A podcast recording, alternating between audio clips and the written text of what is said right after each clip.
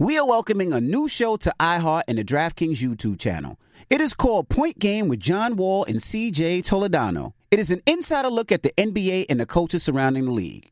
Every week, the five time All Star and the number one pick in the 2010 NBA Draft, John Wall, will give his unique perspective on hot topics in the league and tell the best behind the scenes stories from his time in the NBA.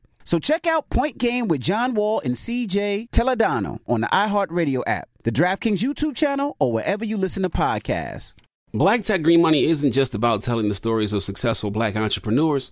It's also about giving actionable and wealth building strategies that help you protect the future of our communities. That's why we're pleased to be supported by State Farm Insurance. State Farm also believes that we must invest in our communities to achieve economic growth by sponsoring programs like the ACT-SO, which rewards high school students for their academic achievements. State Farm believes that being better neighbors creates better communities. Like a good neighbor, State Farm is there. You know a spot, but not just a spot, the spot. Actually, with the 2023 Nissan Frontier, you know a bunch of them. But the key to these great spots? Being able to reach them in the first place. Your spot is out there. Find your frontier in the 2023 Nissan Frontier with standard 310 horsepower, advanced tech, and 281 pound-feet of torque. AT&T connects an ode to podcast. Connect the alarm, change the podcast you stream. Connect the snooze, 10 more minutes to dream. Connect the shower, lather up with the news, sports talk, comedians, or movie reviews. Connect with that three-hour philosophy show. Change the drive into work and traffic so slow. Connect the dishes to voices that glow. Thank you to the geniuses of spoken audio. Connect the stories, change your perspective. Connecting changes everything. AT&T. You know you've got a comeback in you. When you take the next step, you're going to make it count for your career, for your family, for your life. You can earn a degree you're proud of with Purdue Global. Purdue Global is backed by Purdue University, one of the nation's most respected and innovative public universities. This is your chance. This is your opportunity. This is your comeback. Purdue Global, Purdue's online university for working adults. Start your comeback today at purdueglobal.edu.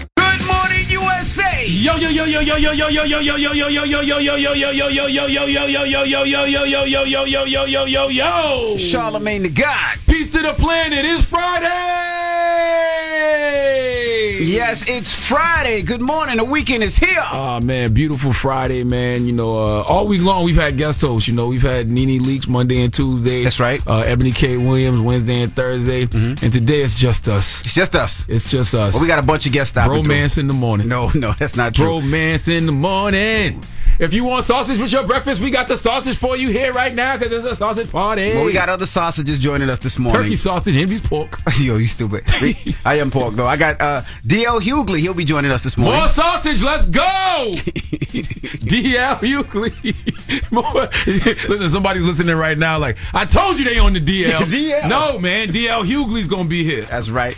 Also, uh, Jason Wilson will be joining us. Man, Jason Wilson, man. Uh, first of all, let's be clear. I love DL Hughley and I love Jason Wilson. Those are two black men that I truly love, value, and appreciate. Jason Williams is the author of uh, two books, Battle Cry and Cry Like a Man. Um, he's got a great film on ESPN right now, executive produced by Laurence Fishburne called The Cave Mm-hmm. of Armadula. I feel like I'm pronouncing it wrong. I probably am, but the Cave of Armadillo, Armadula. Sounds about right. But he'll he'll he'll get the pronunciation right when he comes here. And you you weren't here last time, Jason. Was No, I here. wasn't here last time. No. His, his his clips of that interview that we did with him before go super viral all the time. Remember when Kevin Gates was here and Kevin Gates was talking about? Yep. He read the book uh, "Cry Like a Man." Yeah, I remember, yep. Yeah, man. So Well, Jason, I, I seen his clips when it, I, I, I seen him. I guess he, uh, I guess at his class, he was teaching the kid about breaking the board, and the kid couldn't break the board, so he was guiding him through it. Yeah. And I remember that going viral. so he'll, yeah, he'll be here with us this morning, man. So a lot of sausage this morning, baby. It's a sausage party. Yes, and also uh, director Mo McRae will be joining us. He actually directed uh, the episode when I was in East New York, so he's a director. So we'll be talking to him as well. My guy Mo, more sausage, more, More sau- sausage, more sausage. You get a sausage. you my get a sausage. You get a sausage. Oh my goodness! All right, and also we got a shout out to Nyla Simone. Nyla, she's going to be joining us. She's Finally some fish. I don't know. I don't know what I don't know what Nyla identify as, so don't say that. You're right. You know what? Let me not It might be disrespect sausage, Nyla. it might be fish. We don't know. Let me not disrespect Nyla. All right, maybe not. Nyla. Now, well, I don't know. You're right. Don't. She called herself the pretty little boy. Does she? Yeah. The pretty little boy or pretty Yes. tomboy? Oh yeah, it's the pretty tomboy. You you my idiot. fault. My fault. Well, we're gonna start a segment called "Pass the Aux," where we're gonna be passing her the auxiliary cord, and she's gonna be telling us, uh, putting us on the new music that's coming out. It could be artists that's out already, That's right. or some new artists. She's gonna be putting us on to some of the new music that's heading on. Yeah, Uh, she's that's she's, coming she's on a out. young, fresh DJ. You know, you probably seen her on my late night talk show, Hell of a Week. You know, you you hear her on Power 105.1 in New York. You know, she got playlists out there and Correct. stuff. I can't even call them mixtapes no more. They, they playlists. Playlists, You know, that's so right. she'll be up here telling us what's on her playlist this morning. All right, well, let's get the show cracking. Uh, get it off your chest. 800 585 1051. Call us up right now. You need to get it off your chest. It's The Breakfast Club. Good morning. This is your time to get it off your chest. Keep calling. 800 585 1051. We want to hear from you on The Breakfast Club. Hello, who's this? Hello. Hey, what's your name, Yo, bro? yo, yo, this is your boy Cap from Huntsville, Alabama. Cap from up, Cap? Huntsville. What up, brother? What's up, man? How y'all feeling this morning? Good, man. I had a good time. I had a good, great time when I was out there for my car show. What up, though? Yeah, man, I know, man. They, you know, they're going to take the rocket down down here. But anyway, I just called to, you know, wish y'all a good day, man. I hope y'all have a blessed week. And Charlamagne, send me a hat and a book, man. I'm gonna send you, I'm gonna, I'm gonna send you a Black Effect hat right now. I'm gonna put you on hold. Eddie, get his get his uh email. Hold on, I all got right? a bunch of them. Yeah, appreciate that, man. All right, brother. Bye. Hello, who's this? Hope Bellamy. Hope Bellamy. What's up, Hope Bellamy? Get it off your chest, brother. What's up? I'm calling from uh, uh, uh, Ocoee, Florida. Um, if you're familiar with Ocoee, um, the Ocoee massacre, where they killed, you know, all these black people back in the day for voting. What a good thing about it is that is that um, I'm an ex-felon. I got my rights restored to vote, and I also turned around and now I'm running for office Oh, here in man. Ocoee. All right. Uh, I'm running for Corey. Um, and it's like hard to get our people out to vote. The Democrats outnumbers the Republicans in the city, but we're not getting out and voting. Uh, I am cross board against, you know, I'm with everybody, every side, I'm people in general. But just getting the numbers out to vote here, it's been like, you, know, a, a huge deficit. Even getting funding, like I'm like grassroots and everything, and I'm doing good. Um, I'm definitely the best candidate for it because I had both sides of the table. Um, I did 12 years in prison. Um, now I'm on this side, with 15 years of community work from local level to national level. So my history, my background, it meshes with the population of Ocoee now. We're not the Ocoee of the old. We're moving forward, but it's hard getting our people to understand how important it is to get out and vote for me um, to move forward. Okay. Well, how can people find out more what what you're, you're running on? Your Instagram, social media, website, whatever. Your campaign, my, baby. my website is right. My, my website is Hope H O P E. My last name is Bellamy B E L L A M Y. It's the word for F O R the letter D one at dot com. So it's Hope Bellamy four D one. Okay, brother. Good luck. Yeah, tell him you, tell him you and Bill's the hope cousin. stand for the hope stand for helping other people elevate. That's my drug, my high, my addiction. I like that. All right, brother. Good campaign slogan. Hello, who's this? Yo, what up? It's T out the eight oh three. What's up from Metro, 803? what's happening? Get it off your chest, bro. Ain't that? It's my first time getting through this, this year, and I'm still calling about the books y'all owe me for last year. God damn They it. still ain't sending you a book? Eddie! Man, yeah, couple times. Y'all just put me on hold, maybe listen to a whole bunch of infomercials.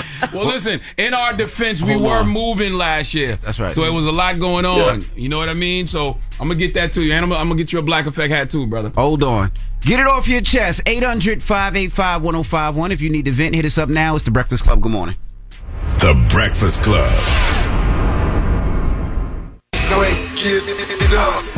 This is your time to get it off your chest. Keep calling. 800 585 1051. We want to hear from you on The Breakfast Club.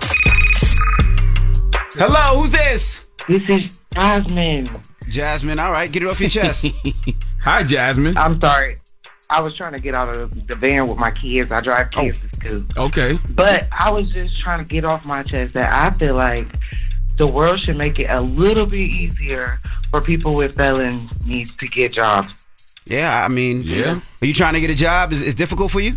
Or family member? Or? No, not for me, but but for my partner. It's just hard. He mm-hmm. did some things back in the day, long, long time ago, and he's still paying for it, and it's just like, yeah, it's not okay. What kind of job you trying to get? And tell him don't lie on his application either. That don't help. What, No, not at all. What kind of job you trying to get? No, he doesn't. He doesn't lie, and at this point, any kind, you know, just a job that's gonna pay and help him be able to provide for the family. What state are you in, Jasmine? Columbus, Ohio. Ohio, yeah, that's one of those ones.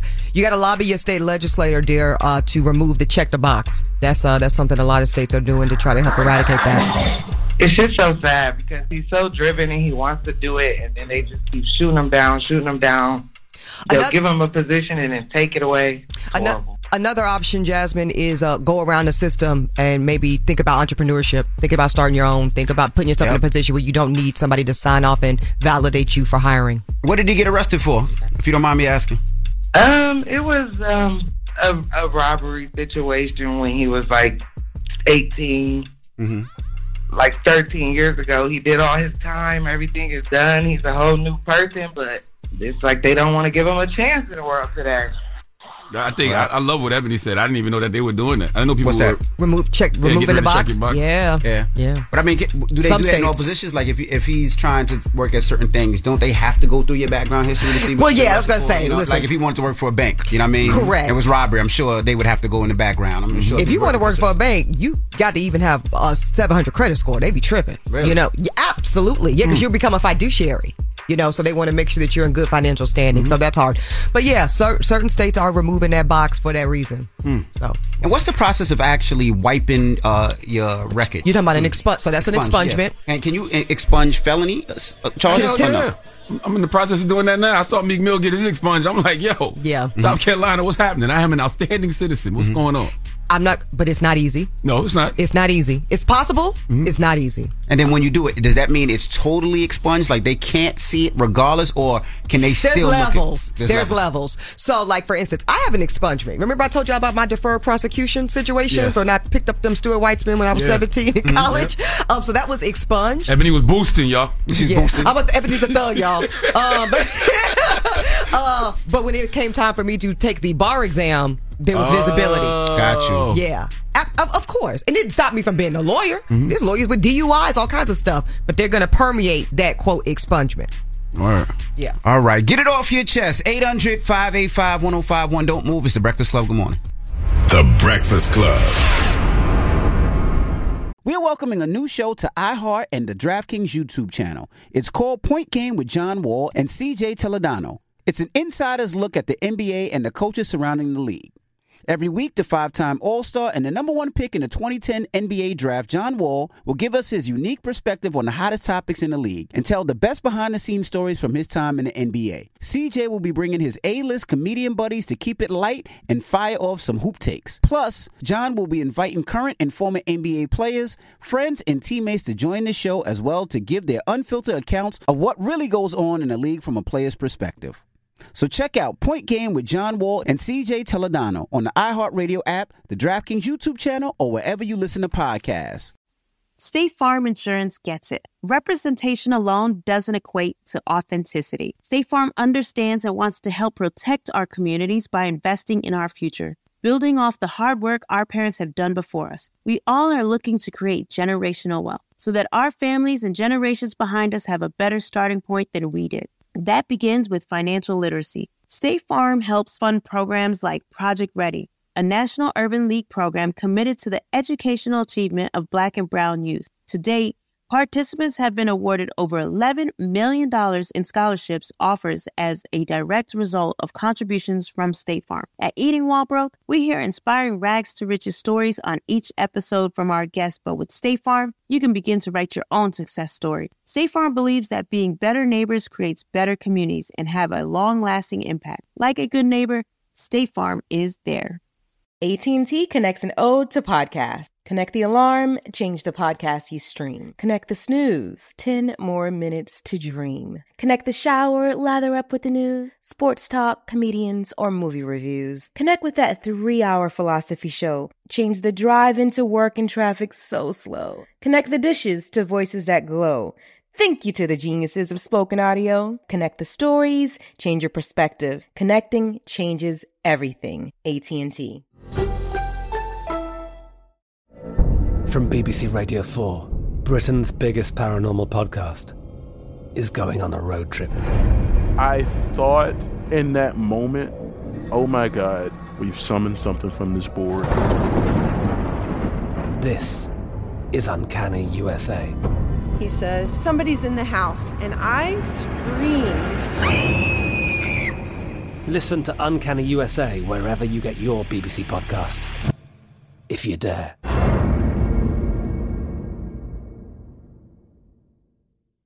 Rev up your thrills this summer at Cedar Point on the all new Top Thrill 2. Drive the sky on the world's tallest and fastest triple launch vertical speedway. And now, for a limited time, get more Cedar Point fun for less with our limited time bundle for just $49.99. Get admission, parking, and all day drinks for one low price. But you better hurry because this bundle won't last long. Save now at cedarpoint.com. The Breakfast Club. Your mornings will never be the same. Morning, everybody. It's DJ Envy Charlamagne the guy. We are the Breakfast Club. Yes, indeed. We got a special guest in the building, the brother Mo McRae. Morning. Morning, morning. What's up, y'all? How y'all doing? How are you, my brother? Now, if you Good, don't know who Mo is, you probably know the face. He was in NYPD Blue, Boston Public, uh, The District, Cold Case, The Guardian, The Shield, The Division, CSI, ER, uh, Detroit, uh, The Defenders, uh, Sons of Anarchy, uh, Battle Creek, Murder in the First, Empire, Pitch, Tales, uh, Rebel, The Flight Attendant. He's and an actor with a long resume. He has a I'm just long saying. resume, yeah, okay, played, played in a lot of cop shows too. A lot of cop shows. I knew you was gonna say something about that. Was that you? you do you want to be a cop growing up, or Nah, you know, honestly, in the beginning of the cop shows, when I started acting, that was pretty much the only opportunity for young black actors. You're Yeah, gonna be yeah. on a cop show getting interrogated. Did you do it or not? Yeah. So it kind of started off doing a lot of those, and then later end up getting to play a cop and be a lawyer and all those things. But it's what opportunities were in the beginning. You know, it's so funny. I saw when they were announcing the NAACP Image Awards. I saw uh, the head of the NAACP. He was on with Method Man. He was on CBS this morning with Gayle King, and he said something that people got a little upset about. But I understood what he was saying. He was like, Method Man got nominated for playing an attorney, not a criminal. So, Hmm. do you feel like they cast black people in those roles, especially black men, on purpose? Uh, in the criminal roles, yeah. I think that's a oh you you didn't hit me with the tough questions fresh out the gate. I mean, honestly, I think a lot of it was on purpose because it was telling stories that are taking place in certain environments, and those are the people that inhabit those environments. And I also feel like it was important, like when Method is playing those type of roles, are we just seeing us depicted in other lights and other things? I remember my grandmother. It got to a point where I was doing all that stuff, those type of roles. and She said, "Baby, you smart, you're so intelligent, you funny, you you all these things. Let's see some of that too." Wow. And when she said that to me, it really made me pump the brakes on it. It was something I saw Chadwick had picked up on really early. Mm-hmm. He's spoken a lot about that, where he had to have a little bit more integrity in his work and be an un- understanding of what these depictions and what mm-hmm. this reputation representation actually is. So, with those bills, though, Yeah, I was gonna say how difficult are- is that? Because you got bills, and those it seemed like those are far and few. Yeah, the bills, it's, it's, it's a real thing. And I think that's a struggle of every artist. It's like, how do you maintain that dream, but still maintain a roof over your head? Mm. And I think that's something all the greats had to navigate and figure out, whether it's music, it's playing ball, whatever it is. You got that big picture dream, but what do you do in the interim to keep yourself afloat? And so something I ended up doing, a lot of people didn't know, is like I started working with somebody doing landscaping and just figuring out other things. So you I cut grass do. and acted. I did whatever I had to do, and I also started to hone my craft because that was the biggest issue when they were saying, "Oh, you can't play a lawyer." I was like, "Well, why can't I?" It was like your diction.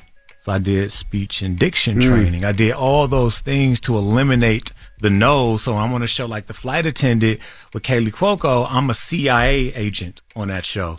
And that's because I put that time into the craft to be able to convincingly convey those other careers and archetypes. Now, when did you know you wanted to be an actor? Like, when was that? Man, You're from California. We can hear it all, all, all in your voice. You hear the Cali? Yeah, hear you hear the Cali? You know, it, it's it's funny. Every time I've thought about like when I want to become an actor, I feel like it just keeps going further, further, further back in my life. But the first time I really made that decision, I got on stage in high school, just doing a play. Had a uh, drama teacher, and just taking the class. I didn't want to be an actor. Just end up in the class, and he was like, "You got something special. You should get on stage." And at the time, I'm like everybody. I want to play ball. I want to be Mm-hmm. rap. I want to do all these other things. He's like, "I'll give you an A in the class if you do one little play." And I got on stage, and that was it. It was something about that connection with the audience and looking people in the eye and being expressive in that manner I was like, this is what I want to do for the rest of my life. And I was 16 years old when I found it.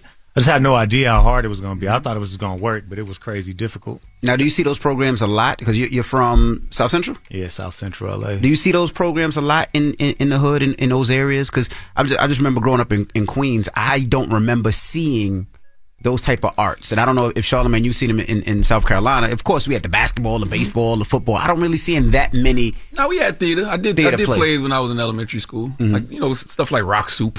You know what I mean? like I, they had plays. Yeah, it, it's plays, and I, but I think those like specific programs. That's a good question, Envy. When you think about like outside of the school, like I didn't find any exposure to other arts when I was coming up. Like my mom did a good job of making sure my brother and my sister. we would go to the museum sometimes, but in terms of like programs that I think that were really going to add intrinsic value to us mm-hmm. outside of like the norm, that didn't exist when I was coming up. That's why I'm so happy. I've been looking into like what LeBron is doing with his school. I think it's a really powerful thing because he's trying to give these uh, at risk and these challenged youth opportunities to be exposed to more dynamic things that can really lead to fundamental growth. Because I didn't have that really when I was growing up. Now you said your grandmother uh, encouraged you to you know do better roles, right? Mhm. And you you're writing uh, and directing a lot of nothing. Yes. So is yes. this one of them ones when you were writing this? Did you have grandma in mind? I had everybody in mind, Mhm. man. When I wrote this feast, this uh, a lot of nothing, this film,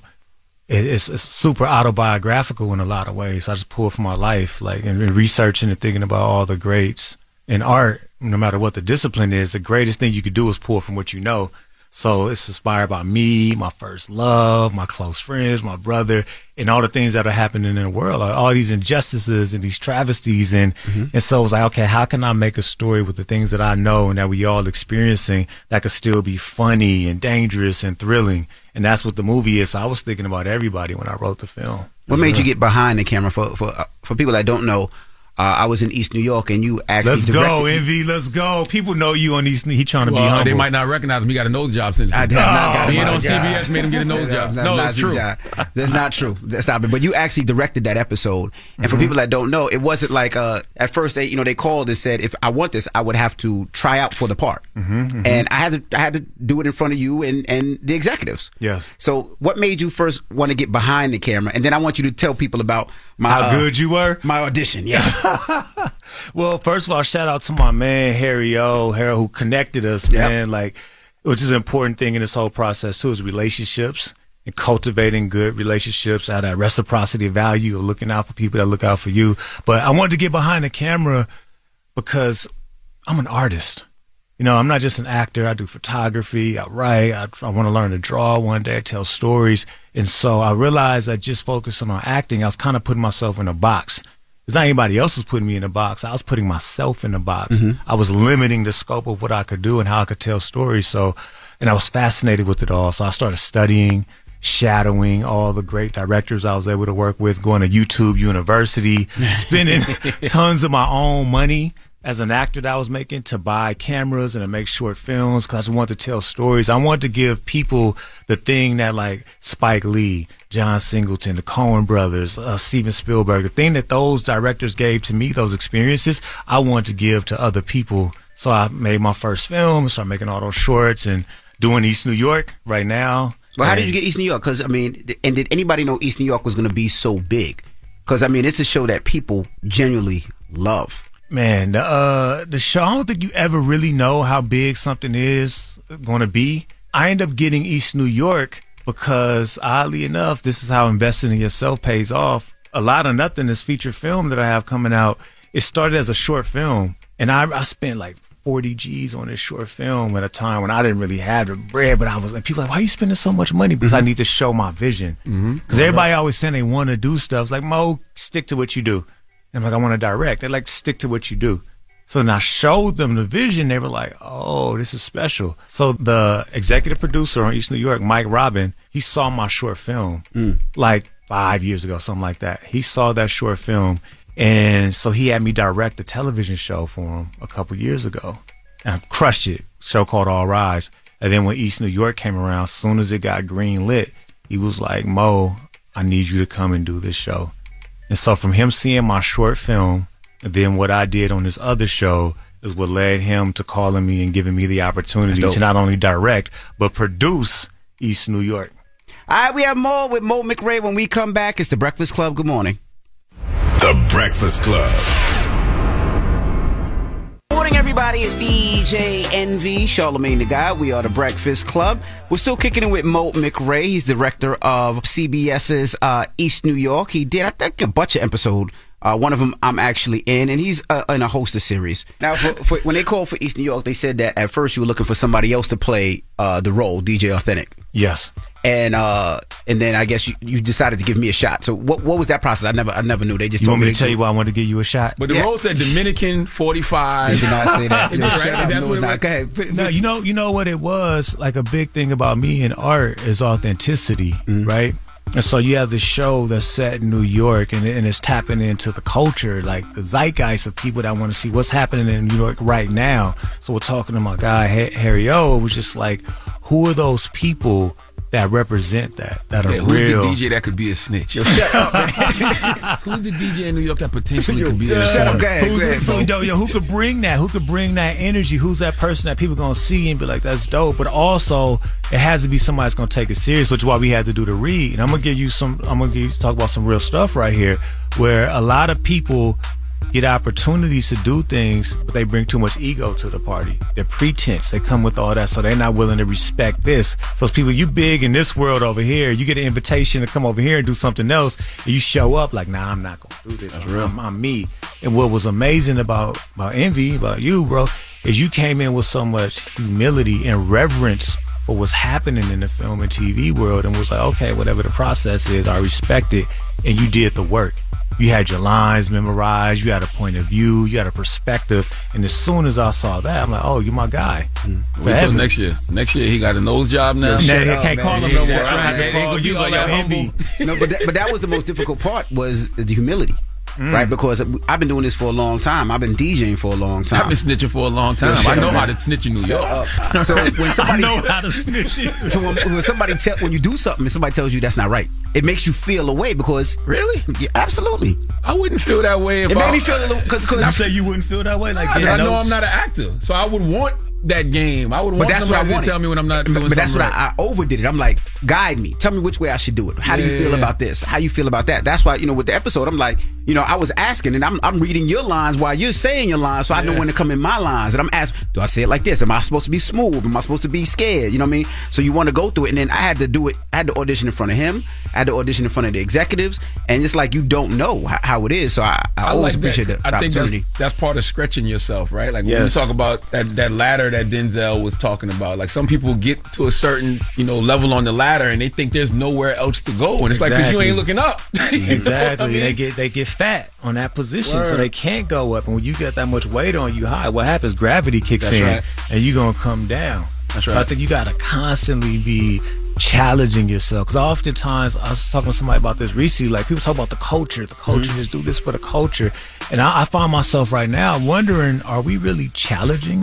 The culture? Are we stretching the culture? Are we are we like even something like the whole snitching thing, right? Like why is snitching so bad? Why are we still treating snitching like it's a bad thing? That's Oh. something a question I will. Oh, I, I don't because I'm not in the street.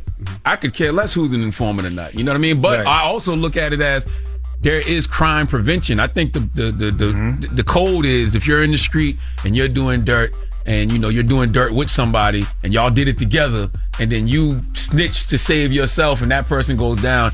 I can understand that if you live that life. But for people who are just want to keep the community safe, I don't have a problem with that. Yeah, call the police. Call the police. If you Do don't, I will. Yeah, exactly. Do what you need to do, and then also challenge the systems that create such like lack and desperation, where people are committing right. crimes to eat. Like, let's That's look right. at that. Mm-hmm. Don't talk to me about stop snitching. Let's stop the systems that create all this lack. You know what's a real snitch to me? A real snitch to me is the person who told on Nat Turner. Yes. A real snitch to me is the person, the other, the other enslaved person who told on Denmark Vesey and the slave revolt he was trying to put together. Like that's a snitch. Those are the ones that we should punished by death. Yeah, because you set us back. You That's told right. on the Absolutely. person that was trying to lift us up. That's why right. would you do that? That's right. Why? Why would you do that? That's right. But I also say I, I don't have a problem being a snitch. Like if you need me to come back and, and snitch on some more people, I don't We, have a problem and doing that. we know. Oh, That's why you got the role. I'm just saying. Crushed it. this, this, I will Snitch point- game on point- 10. Yeah, it was him right there. It was him right there. So what's next for you? Because you, uh, you're doing more episodes of East New York. Yes. And of course you got a lot of nothing. So explain how many more episodes y- y'all start shooting yet, or I just finished directing episode 14. Mm-hmm. So that's, I'm doing that right now on the show, and I'm just talking about the film because I think this movie, A Lot of Nothing, it's like, it's not like anything that's ever really been made. what would you call it? Is it horror? Is it it's like thriller? a, it's a satirical thriller. Mm. And it is a combination because it's equal parts funny and serious. It's it's uh it's scary and it's but it's dynamic. It's interesting. It's one of those films you can't see it without talking about it afterwards because the subject matter is real heavy. You got a a married couple who's watching the news one night and sees an unarmed motorist is killed by a police officer. And at the end of that news segment, they reveal the identity of the officer, and it's their next door neighbor. Man. So then they pose with that question because I always thought about it like we get all so upset when something go wrong. First thing we do is go to social media. But what happens if the problem's right next door? Mhm. What would you do then? That's right. And then how do you handle that problem on top of all the problems you already got in your own relationship? Right. And that's what the film is. It's like all those things come together in a real crazy way. Right. And you got nominated uh, for NAACP Image Award. I did get for outstanding nominated. breakthrough creative. How, I how did that feel? Because that's directing, so that's different. Yeah, I mean, I get emotional just thinking about the journey, right? Because this whole thing about breakthrough, that specific word, that category, because my whole philosophy on life has been about not being in a box. Because I realized nobody could put me in a box. I put myself in a box. And as soon as I adopted adapted that mentality and started living outside of that, these kind of things start to happen. So it's just been affirmation. It's, it's humbling. You know what I mean? It's an honor to be acknowledged for breakthrough creative emotion picture. Mm-hmm. It's something that was so challenging to do. Like making a movie is hard, especially if you care about the details. And so to get that acknowledgement, I'm thankful for the cast and everybody involved to make that happen. It's just been beautiful. I like what you said just now because I, I, I think about that, right? Like I think sometimes um, we listen to the world instead of listening to God. Oh, and so, yeah. And so a lot of times we do things because we that's what everybody is telling us we should do. Yeah. But what is God telling you to do? Mm-hmm. You know what I mean? Everybody else might be like, oh, no, stay in your box, stay in your lane. No, don't do anything else. But God is like, no, go direct. And that thing, like, and God speaks to me a lot through my wife. You got a black wife? Yeah, yeah. Just got to make sure, brother. Why you acting like that? What happened if you say no? Yeah, what do you say I after just that? gotta if he make said no. If he said no, what do you say after that? Thanks for seeing you, Mo. Thank you for uh, go. a lot of nothing is out now. Thank you. That's, that, that's, a, that's a whole crazy thing. Well, but yeah, my wife is black. She's beautiful. She a movie star. She's in my movie. Like Scott Davis. Shout out to my wife. You had to pay? Um, yeah, yeah, I had to do that. no, I'm just- You had to pay as you. no, no, but Union minimum or no, you no, get man. minimum scale? pay, just pay in love. You know, we, we got a little, we got a little arrangement. I don't want, I don't want SAG to find out nothing like that. in, Yeah, yeah. I'll take care of you, baby. Don't worry, I got it. I got it. There you have it. Well, we appreciate you for joining us. And where can they check out a lot of nothing? Are we in theaters? So we New York, LA, mm-hmm. all the big cities. We're gonna be everywhere mm-hmm. showing up. But yeah, in theaters. It's gonna be on demand as well. So if you don't want to go see it in the theater, which I advise you to do, because it's a movie you want to see on a big screen. Just the filmmaking is incredible in terms of like everybody that came together. Like I got geniuses that came and donated and gave love to help make this movie. So it's theaters on demand, and East New York is on CBS, uh, nine thirty and all that. Let us know how to Sunday, uh, Sunday night. Let us know how to buy uh, get a theater for a lot of nothing. Let us know and we'll get a theater. Um, And do a um, screening. Yep. yo, Oh, definitely for sure. that, I'm in. that mean a lot. 100%. Maybe Sunday night. Okay. Yeah, Sunday night, Let us know, opening please. weekend. I'll Yeah, be back. absolutely. Let's do it. No, I appreciate that. No, for real. done. Let's do it. All right. Well, it's Mo McRae. Mo, look, she did it. I'm acting. I'm acting. If you need me, if you need me, she did it. What's up? Oh man! hey, before I get out of here, let me let y'all know what y'all are doing is so important and meaningful, man. And I know it's a lot of laughs and jokes, but what y'all create and what you guys provide here is so important because so many people would not be acknowledged and recognized if not for y'all Oh, doing thank what you, you, do in the way that you do it. So it's an honor for me to be here, and it's all love. I appreciate it. Thank you, brother. Thank you, brother. Well, it's the Breakfast Club. Yes. It's Mo. Let's go. The Breakfast Club. Your mornings will never be the same. Looking to turn a small bet into a big payday? With DraftKings Sportsbook same game parlays, you can pocket more cash when you combine multiple bets from one game. Download the app, sign up with code ENVY, that's E N V Y, and get a special offer. Restrictions apply. See DraftKings.com slash sportsbook for details. Morning, everybody. It's DJ Envy, Charlamagne the Guy. We are the Breakfast Club. Shout out to everybody out in Dallas. I actually got to head to Dallas uh, later on today.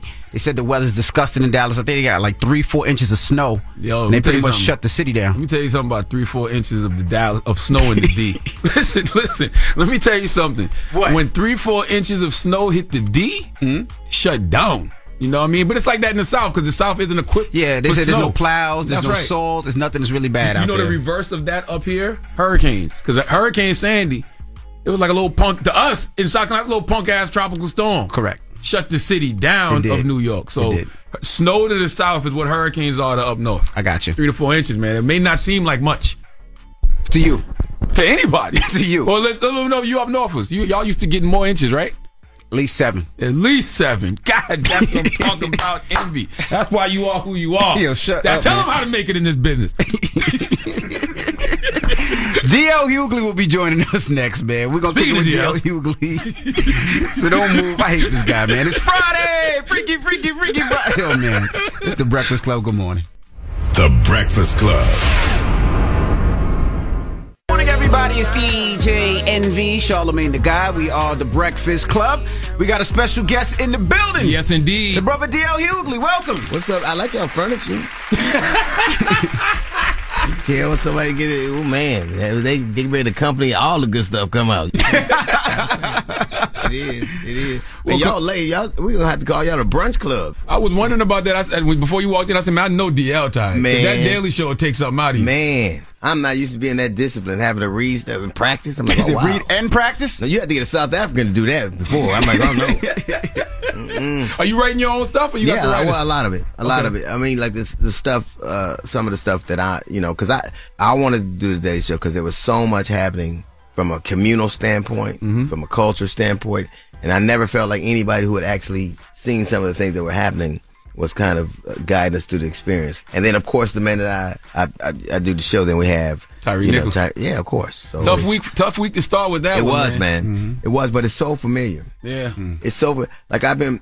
I, I, I'll be 59 next month, and I've been watching black people die since I was two, mm. in the same way. And it's always the craziest thing. And this is the first time I've ever seen a, somebody from the Oval Office go to the funeral of somebody slain by the police. I don't respect it. I'm, I'm, I'm gonna tell you why I, res- I don't respect it. There's no way I could be anybody from the White House, whether you Vice President Kamala Harris or President Biden, and sit up in them people's face and no, I'm not doing everything I can Yeah. to make things Yeah. like the George Floyd Policing Yeah. Act pass. Like, what do you tell the family when the family says, "What are y'all gonna do? You, you just said it. They've been killing us forever." Yeah. like, what do you? What do you that think means that America. Here's the thing: America doesn't think there's anything wrong. Mm. They just don't. They don't think there's anything wrong. Every time something happens, the first thing people do is rush to tell me how not all policemen are like that. Mm. That's the first thing. Invariably, somebody's gonna have that conversation. Oh, not all policemen are like that. We're not even talking about you. We're talking about the ones who is like this. Yeah, yeah, yeah. But no one ever says all black men aren't like that. Yeah, that's true. So they, they have no problem painting us with one broad brush, but they always want. They get to be individuals. We have to be a group. That's right. So how do you handle it on the Daily Show? Right, you're hosting all week. It's, it's so so much to talk about, but do you Right. make it lighthearted a little bit? Do Of you get serious about like what are you doing? That I think that humor only works when it stakes to it. I don't think that that I did find it ironic that they arrested him so fast, and I wonder why that was. I saw that. I saw that. I mean, And with the white cop, would he have got arrested if people weren't complaining about it? well, I probably not. stink, you know. But you know, all of this stuff is just happenstance. Now I don't know. I can't prove a negative. I can't prove that this would have happened opposite. I know that all of them were black. Uh, I know that they acted in a way that was uh, that was uh, not consistent with the way I've seen them act.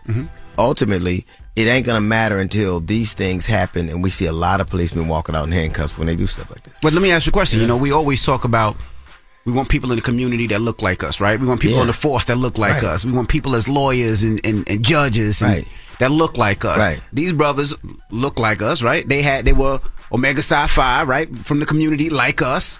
So like, um, well, I'm an Omega, and I'm gonna tell you this: those three men were Omegas, but the men who are trying, the, the man who's trying to get family justice is an Omega too. So it's it's, it's really reflective.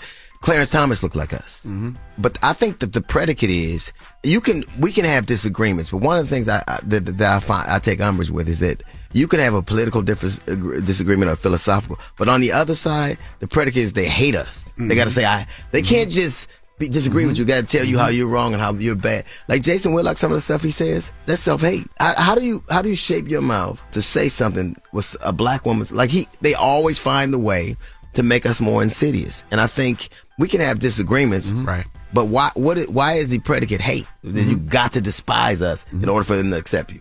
You know, that's why if people say uh, it's not about race in this situation, it's about the system. No, it's about race. Yeah. Because this country does not value black bodies. Right. Regardless, regardless. At all. And they've done such a good job of not valuing black bodies that some of us don't value ourselves Of either. course So not. that's why those five cops can do that to a brother like that. I, they would not do that to a white man. Of, I, well, until we see it, I've Yeah. never seen it. I ain't never seen I've it never seen it. The, the the thing about it, this this you can you can we have so little respect. I'm not in that group. I respect black people live, and I hope that you know everybody in this room does. But there Absolutely. are people when you those men weren't purple and gold for Omega. They weren't black for they before they were anything. They were black. They were blue that day, mm-hmm. and and they did with their cameras on, and they didn't try to get that man aid. Th- and they- Those men were 300 pounds. And if that's elite, who the f- was not? like, mm-hmm. if that's the elite, and they were young Yeah. men. How did you get to be on the force that that's little time and get that kind of assignment? Unless your assignment is to be brutal to black people. I almost feel like they did it before because it's, you know it's Oh, no, certain they things you it see like even if I'm a beat something, I'm, I'm gonna leave my camera on. Yeah. You know what I mean? Like I just Yeah. don't care, or I never got in trouble for it before. Why would you? This what the, the Scorpion unit. This is what we're supposed to do. We wreck and shop. You can't even blame it. I- And you- and you're right, Charlamagne. It is about the system that has created this thing. Like, and every time I turn around, somebody's telling us how hard the police got it. Like Barack Obama went to the funeral of five slain police officers. It is politically dangerous to go to a funeral of a dead black kid. I, I watched Kamala Harris. I was I watched it was I think it was the George Floyd thing. I watched her go to a gay pride parade and a float went by, but she wouldn't go to. like I'm serious.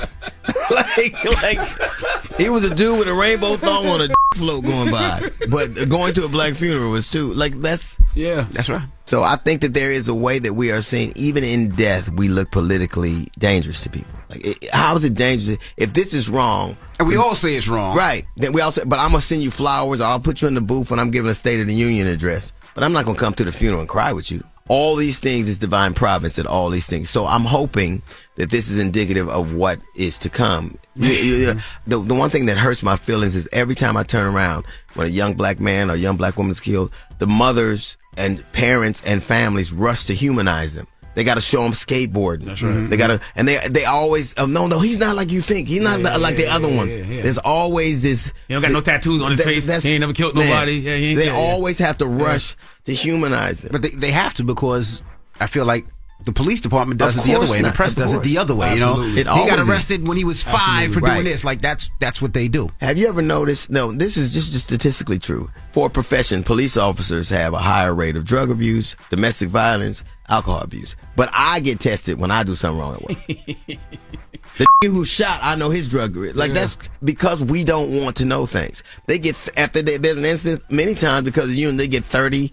You know, they get two weeks to three to, to four weeks off before they have to answer questions. If I got if my wife busted me with another broad and you gave me four weeks to come up with something, I'd be all right. Yeah, yeah, yeah. yeah. Hold- Hold on Right. a minute. So they, they set it up so that these things can continue to happen. When I see Tim Scott is in, when we can't even say Mm-hmm. that it's wrong to choke a nigga to death, what's the conversation about? like the choco, we can't even ban the choco. Yeah, yeah. Of course, if you're fighting for your life, that it, all bets is off. I don't Right. care. Bite you, I'm gonna choke you, I'm whatever. biting him, yeah, whatever. But as a matter of policy, we should we can't say that choking people, that putting your arm and cutting off their uh, air supply is is something we shouldn't do. I, I agree with you, man. That- Listen, man, I think one of the the, the, the most interesting things that has ever happened in this country is the fact that psychologically they have convinced people that black folks are the problem, that Abs- black folks are dangerous. Out of all the heinous stuff you done seen white people do throughout the world historically, they scared of us. Yeah. How? How? And when it comes to the police, y'all got the gun, y'all got the batons, y'all got the pepper spray, y'all got everything. Why are y'all afraid? But you're supposed to teach my children. I'm te- supposed to teach my children how to treat you as a Yes. pro, and you're the pro. but we live in a country right now where you pr- pretty much unanimously they voted for Juneteenth, mm-hmm.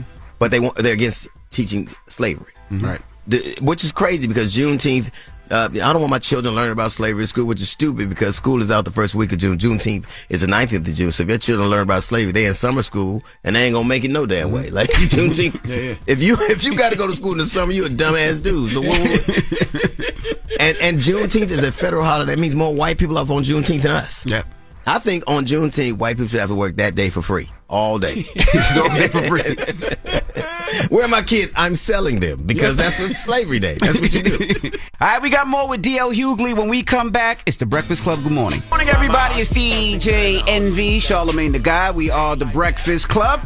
We got a special guest in the building. Yes, indeed. The brother DL Hughley. Welcome. What's up? Now, now I did. I ran. I ran into you in, at the White House. Uh, yeah. What What are your thoughts on- Joe Biden and the job he's doing right listen, now? listen. Listen. I've never seen any anybody, and and I had this conversation with Charlamagne with a with a limited number of seats uh, in in the House and the Senate at that time pass such legislation. I've never seen it happen. Mm-hmm. And you could talk about whether you like him or don't like him, but Barack Obama had a uh, supermajority and couldn't get a lot of this stuff done. So I think didn't have the political courage to do it. Though. that's what I'm saying. I defy you at a time in history, and even people on the right will say this, that somebody took that menial amount of numbers and, and, and had such significant legislation. It's never happened. Mm-hmm. So I think those years and years and years of being a senator taught him that. But I think the thing that, that people have to understand is that we're in a fight to convince people that we are human. Mm-hmm. Human. How is it that you don't want me to learn? Like, en- enslaved people at one point couldn't learn. It was illegal for them to learn. Now, in many places, it's illegal to learn about enslaved people. The only reason you don't want history taught is because you plan on repeating it. Mm. This is this is, and so this is a fight for us to exist. Mm-hmm. And I think that people who are in the middle, you know, p- politics is tools. A, a gun is a tool. It mm-hmm. depends on whose hands it in and what they're using it for. And so I just think it's a very serious thing. And I think that for me, comedically, is the like when I when I, I told you, when white people were mad, the Little Mermaid was like black. I'm like all Right. them slaves you throw overboard. There's got to be somebody black down there. That's right. That's right. Where do you think that crab get his hair braided at? I'm, I'm sure it's a Nigerian lady with a booth down there, right? With black castor oil. I, I often wonder, you know, when it comes to all of that stuff, do they ca- do they care about us learning about our history, or do they care more about their kids learning about what you know Their ancestors did, yep. Maybe, maybe. Yeah. I think, I think, it- it's, I can't tell, but like when I see the things that happen, that's why I'm so glad the Cowboys lost. I am because Man, when stop. Jerry, You and me both. I am, I am not because I always hated them anyway, but I did, I did. But when we are going back in history and men are, Cosby went to jail, and I think he did it. I'm not going to even equivocate. But we went back 50, 60 years in his history. But Jerry Jones, we can't go back 50, 60 years in his history. Mm-hmm. He's held liable for the things he did back then, and so we have to have a consistent way of doing things. If uh, you know Ray Ray Rice, he physically assaulted his wife, but Dana Dana White beat his wife, and he get a commercial call. I mean, he get a show called Slap Power Slap. So maybe that wasn't even an ass whooping. Maybe that was just a promo. I don't know, but you can't tell me that we we look the, these things in the face and nobody says anything. And I, I just wonder why we can see things are obviously different for you depending on where you come from, what your experiences are, and we pretend like we don't know those things exist. And that's why, for me, I be feeling like it's a slippery slope, right? Because it's like, damn, y'all go back and do that to Jerry Jones. You know who's gonna get the brunt of that? Yeah, us. Yeah. When they start doing that, they start going all the way back to elementary. but they already school. do. That's what They already yeah, do. yeah, yeah. You're right. They you're already right, do. You're right. You're right. When when they can't so so when you get killed, you get killed a couple of times. When a black person gets killed, they kill his memory, they kill everything he did right, they kill That's his right. family. That's right. They, That's they have to kill him. So right. you- a coward. They say a coward dies a thousand deaths. A black man dies two thousand because everything about him that was decent, good, or righteous, they have to destroy. And we're complicit in. When we say things like black on black crime, crime is about proximity. The dangerous thing is when it's a stranger. Mm-hmm. Why is it that we keep the notion alive that it is us that are particularly more insidious than anybody else? When they say, well, you know, we like crabs in the bucket. Crabs don't belong in the bucket. That's the fucking problem. Yeah, yeah, you yeah. put them in an environment, anything would do that. It, the crime is not about color or it's about poverty. Mm-hmm. The- show me a safe poor place. That's right. but everybody always acts like we're, we're particularly insidious. And, and when I hear people say it, it's so galling to me. They give credence to these these notions. The, board, the term black on black crime comes from a Chicago Defender article in, what, 1970, where a black dude was talking about, and they coined it, and then all of a sudden we used it on ourselves. I hate that one, and I hate uh, we are our own worst enemy. No, Yeah, we no, not. we're not. You might be number two, but Right. we- white supremacy is the number one. Absolutely. and everything is a result of that. Yeah. Everything is a result of that. Yeah. It's just, it's not even hard for me. So for me, the Daily Show, I'm going to talk some and I'm going to make some people nervous. Would you want to do that permanently though? Only if I could do it my way. Okay. What's your way? Okay. This way. I want to say what I believe. You give up the road and everything? to No, I would never give up the road. Okay, okay, You know what? Because I, can't- I, I- that's the only place I can't get fired from. Yeah. you ain't gonna make you ain't gonna have me. And I gotta be home with my family all the time. Oh no, baby, no. Does that make you nervous at all with, with the road now, with everybody being so sensitive and with everybody's camera out? No. I think it's changing, man. I think it's really going back. I think people are over it. I think people are over They-. I know they're- and they're irritated. Yeah, I, I, I think it's. I think it's. I think it's going back. They irrit- yeah, well, you know, here's the thing. You can't really cancel anybody anyway. Mm-hmm. How many times has Tucker Carlson been canceled? Or Sean Hannity been canceled? Or Kanye been canceled? Yeah, You can't really cancel nobody. Because the Kanye- people that f- with him. Kanye might have got canceled. well, you know what? cancel his ass. Uh, The people that f- with him gonna f- with him. Yeah, All you gotta yeah, do yeah. is make a dope shoe. How though? With I don't- what? I don't, I, I don't know. Paper I don't know. mache at the house? I, I, no, no, to me, I'm not f***ing with you no more ever. Yeah, yeah, yeah. To me, it's a really simple thing. If you say the things that enable them to hurt my people, I will never f- with you again, ever on any level. And y'all never y'all never spoke after y'all went back we did that night. Mm-hmm. The night when all this happened, we didn't talk after that mm-hmm. because it, it it evolved into a shouting match. Listen, I think much like we're holding the policemen who did these things responsible, even though they were black, we have to hold people that harm us because they're black. That's right. Mm-hmm. That's right. Hold them responsible. Don't tell me it's mental illness. Because if it was, Delonte West would be saying the same shit Kanye West do, and that mm-hmm. live under a bridge. you mm-hmm. know what I'm mm-hmm. saying? That- that- When you know how crazy you got to be to make a Kardashian f- a white dude, you know what that is? he literally f- up a stereotype. Once you go black, you never go back unless. I mean, unless you go west. You can say the most harmful shit ever. That Hitler, all that you you humanize Hitler, and you forget you have black children, and you're dating a woman from the Caucasus Mountains. But it isn't what he says; it's mm-hmm. what they what he embo- he literally emboldens them. Now they're using the words he say Yeah. to hurt people that look like me or mm-hmm. you. What bothered me the most about that situation, you know, whether regardless how you feel about Jewish people, if you black, man, what about the stuff he said about Rosa Parks? What about the stuff he said about Malcolm X? What He the- had them- what, what, what, like, come on, bro. Like, what, what, what is what he said about George, George Floyd? Floyd, George Floyd. and, Yeah, and here's the thing that that makes me mad when with those, when those types say things about George Floyd. If you are in media, you're making in terms of advertisement dollars before George Floyd. Look at it after. Mm-hmm. You were getting, no matter what platform you're on. I don't care because even if they were going to make a marketing buy, they dedicated more of it to the African American Yeah, market. yeah. All because of the whole George Floyd thing. So people that shit all over him and eat off the corpse that they bury mm-hmm. are even more insidious because they know it's no denying that that black body was green. Mm. You got rich because of that. Mm-hmm. If you're giving money out to platforms, you got to make sure a X amount of it is conservative platforms too. Mm-hmm. If they black, so stop telling me he he made people make way more money than they were making. Did, didn't you get advertisers you never got before? I know I did. Oh, I- not, not just advertising, businesses. like Exactly. businesses, Exactly. Well, they, they needed yes. black alliances, so, they needed they hired more. So, so from that black black body being slain like that, Mm-hmm. you had you had a financial windfall, and you f- all over him. F- you forever, forever. I mean that from the bottom of my heart. It's a real thing for me.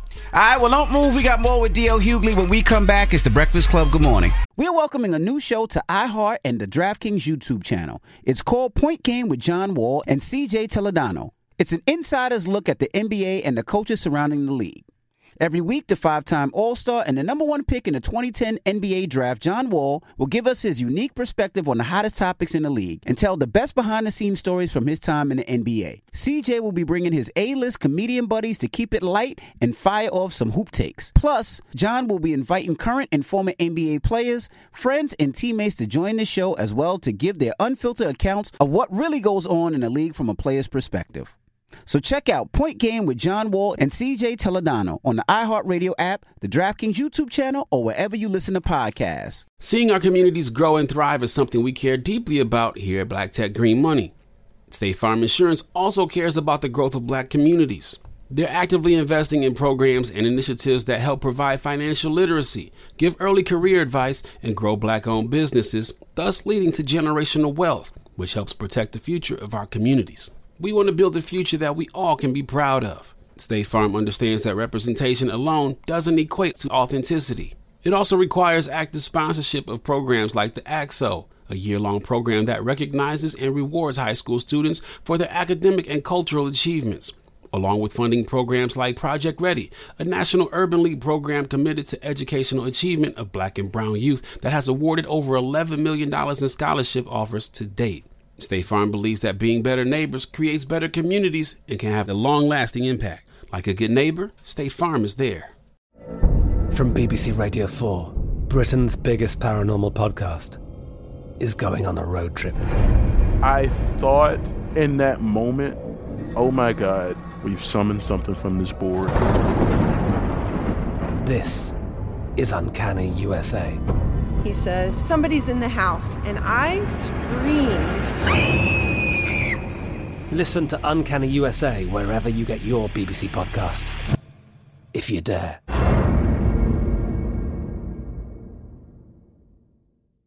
Top Thrill 2 is like no other course. Two 420 foot vertical speedways, three launches. All right, let's talk strategy. Copy that, driver. Go for maximum acceleration off the start. Roger that. You've got a short straightaway to push from 0 to 74 on the first vertical speedway. And what about the rollback? Rollback will set you up for an explosive reverse climb 420 feet in the sky so you reach 0 G's in total weightlessness. 420 feet of straight up speed. Let's get it. Top Thrill 2, the world's tallest and fastest triple launch strata coaster. Get your tickets at cedarpoint.com. It is Ryan here, and I have a question for you. What do you do when you win? Like, are you a fist pumper? A woohooer, a hand clapper, a high fiver. I kind of like the high five, but if you want to hone in on those winning moves, check out Chumba Casino. At ChumbaCasino.com, choose from hundreds of social casino style games for your chance to redeem serious cash prizes. There are new game releases weekly, plus free daily bonuses. So don't wait. Start having the most fun ever at ChumbaCasino.com. No purchase necessary. VGW. Void were prohibited by law. See terms and conditions. 18 plus. Morning, everybody. It's DJ Envy, Charlamagne the Guy. We are the Breakfast Club. We're still kicking it with DL Hughley. Charlamagne? What, what's harder, doing the Daily Show or that? Remember the remember the CNN show? People forget that you had a CNN show back in the day. you I don't. Nothing, nothing is hard for me if you don't f- with me. And they have a great. Here's the thing about the, the, the staff over there. They're a machine. They know what they're doing. Yeah, you you just inserting yourself into something that's, That's already it. They could do Yeah. that for anybody. They're a machine. To me, it only matters to me. The only thing that matters to me is when events like this. Like I want to have fun. I want to do jokes. I do. But when th- events like this happen, I want. you wanna do jokes? Yeah, I do. I want to. I want to have fun and hang out. I do. Mm-hmm. But great job. But there needs to be somebody. Not my his experience aren't necessarily, and I feel entitled to speak about these because I've seen it. I've been through it. Mm-hmm. Right. Mm-hmm. And I just want whatever, whoever they get, you got to be able to be ambidextrous. I can bat right or left. We can be light or we can be heavy. But when things like this happen, do you know that 68% of Americans have their political views shaped by satire, which is comedy? Absolutely. I read So why would I? that yesterday. Yeah, why would I not? When when a moments like this, is is these moments aren't just vainglorious. Comedy is a reflection. We're Mm-hmm. showing people things when it's done right and when it's done. And I just want whoever does it. And all these guys are very talented, but they speak about things from twenty thousand feet up. Mm-hmm. I want somebody who who's who's been in the trenches and seen what happened. Do you ever get tired? Because, you know, if, if you follow DL, you post everything that's You going on in the right. community. And, and a lot of it sometimes is depressing. And I'm like, Yeah. damn, do you ever get tired? Do you have to take a mental break sometimes? No, because you know what's funny? My wife don't like to talk to me. My kids be like, I'll call people five o'clock in the morning. Hey, guess what? Guess what happened? Mm-hmm. When you and I and I and I commend you for even talking about having to take a mental break. Mm-hmm. But for me, it is irresponsible to know a thing, to believe a thing, and to not say a thing. I don't think I could stop myself if I tried. That's what I'm saying. Yeah, so yeah. to me, it's irresponsible. But I do feel like the, all the DMs you get. Did you know the story? It's like uh, I was telling Ben Crump. I was like, this is like that kid on Sixth Sense. I see dead people all the time. Right. Like nobody ever tells me good. And you feel like you got to speak for people, right? Like even somebody like Ben Crump. Like Ben Crump gets a lot of flack, but I'm like, well, who else is doing the work? Yeah, mm-hmm. You know what I'm saying? It ain't Ben's He's fault. every- no. it ain't Ben's fault that he's the, the, the black lawyer to go to mm-hmm. for everybody. Why don't people stop? You know, it's funny. Bakari Sellers has stepped up a lot too. Though. Yeah, He's yeah. And I like, and I, Yeah, I think, yeah. I think, I think. What's funny to me is like I should be proud, in theory, that two black men were running for the Senate in Georgia. But when it's, it's such a disparity, like I have a simple rule: if I can beat you in the spelling bee, you can't have my vote. Like to, to be a spokesperson, you got to know how to spoke. Mm-hmm. Like every time this dude said anything, I thought I was watching Fat Albert. Did this just say "Hey, but you, Bagaiba"? I, not only do I think Herschel Walker should never have been even close to being a senator, I don't think they should leave that at home with the pilot light on. I ain't gonna lie, somebody dropping the ball though. Herschel need to be somebody political pundit. Yeah. I need to see Herschel on TV. Right. Do, talking during the Right. week. You just I'm not even just joking. want to see Like why, why has Fox not put him on yet? Because, because here's the thing: they would never hire him for their company or let him date their daughter. But he was okay. Never. He would never be the spokesperson for their company mm-hmm. or, or, or, or a member of their family. Mm-hmm. But I don't even blame Herschel because from the moment he showed any level of aptitude, he was taken away from black people. He was given deferential treatment. He was this dude could beat up white women. You see that? He could actually beat white women. And he ain't even Dana white. This dude could beat white women and nobody and, and everybody know it and still vote for him. Whatever he did transcended the race. So if I had that experience, of course I would th- think that it didn't exist. Well, I, I would say it, it, it transcends race until it doesn't. Ask OJ. You know what Yeah, I'm but- saying? Like, but, but you. Herschel went from the sticks to white women. I'm telling you, dude ain't never uh. never. They didn't even get mad at everything you said about it. Literally, if we're talking, Donald Trump is everything they hate about black people. They love him. Mm-hmm. Everything. Like he lies. He don't pay his bills.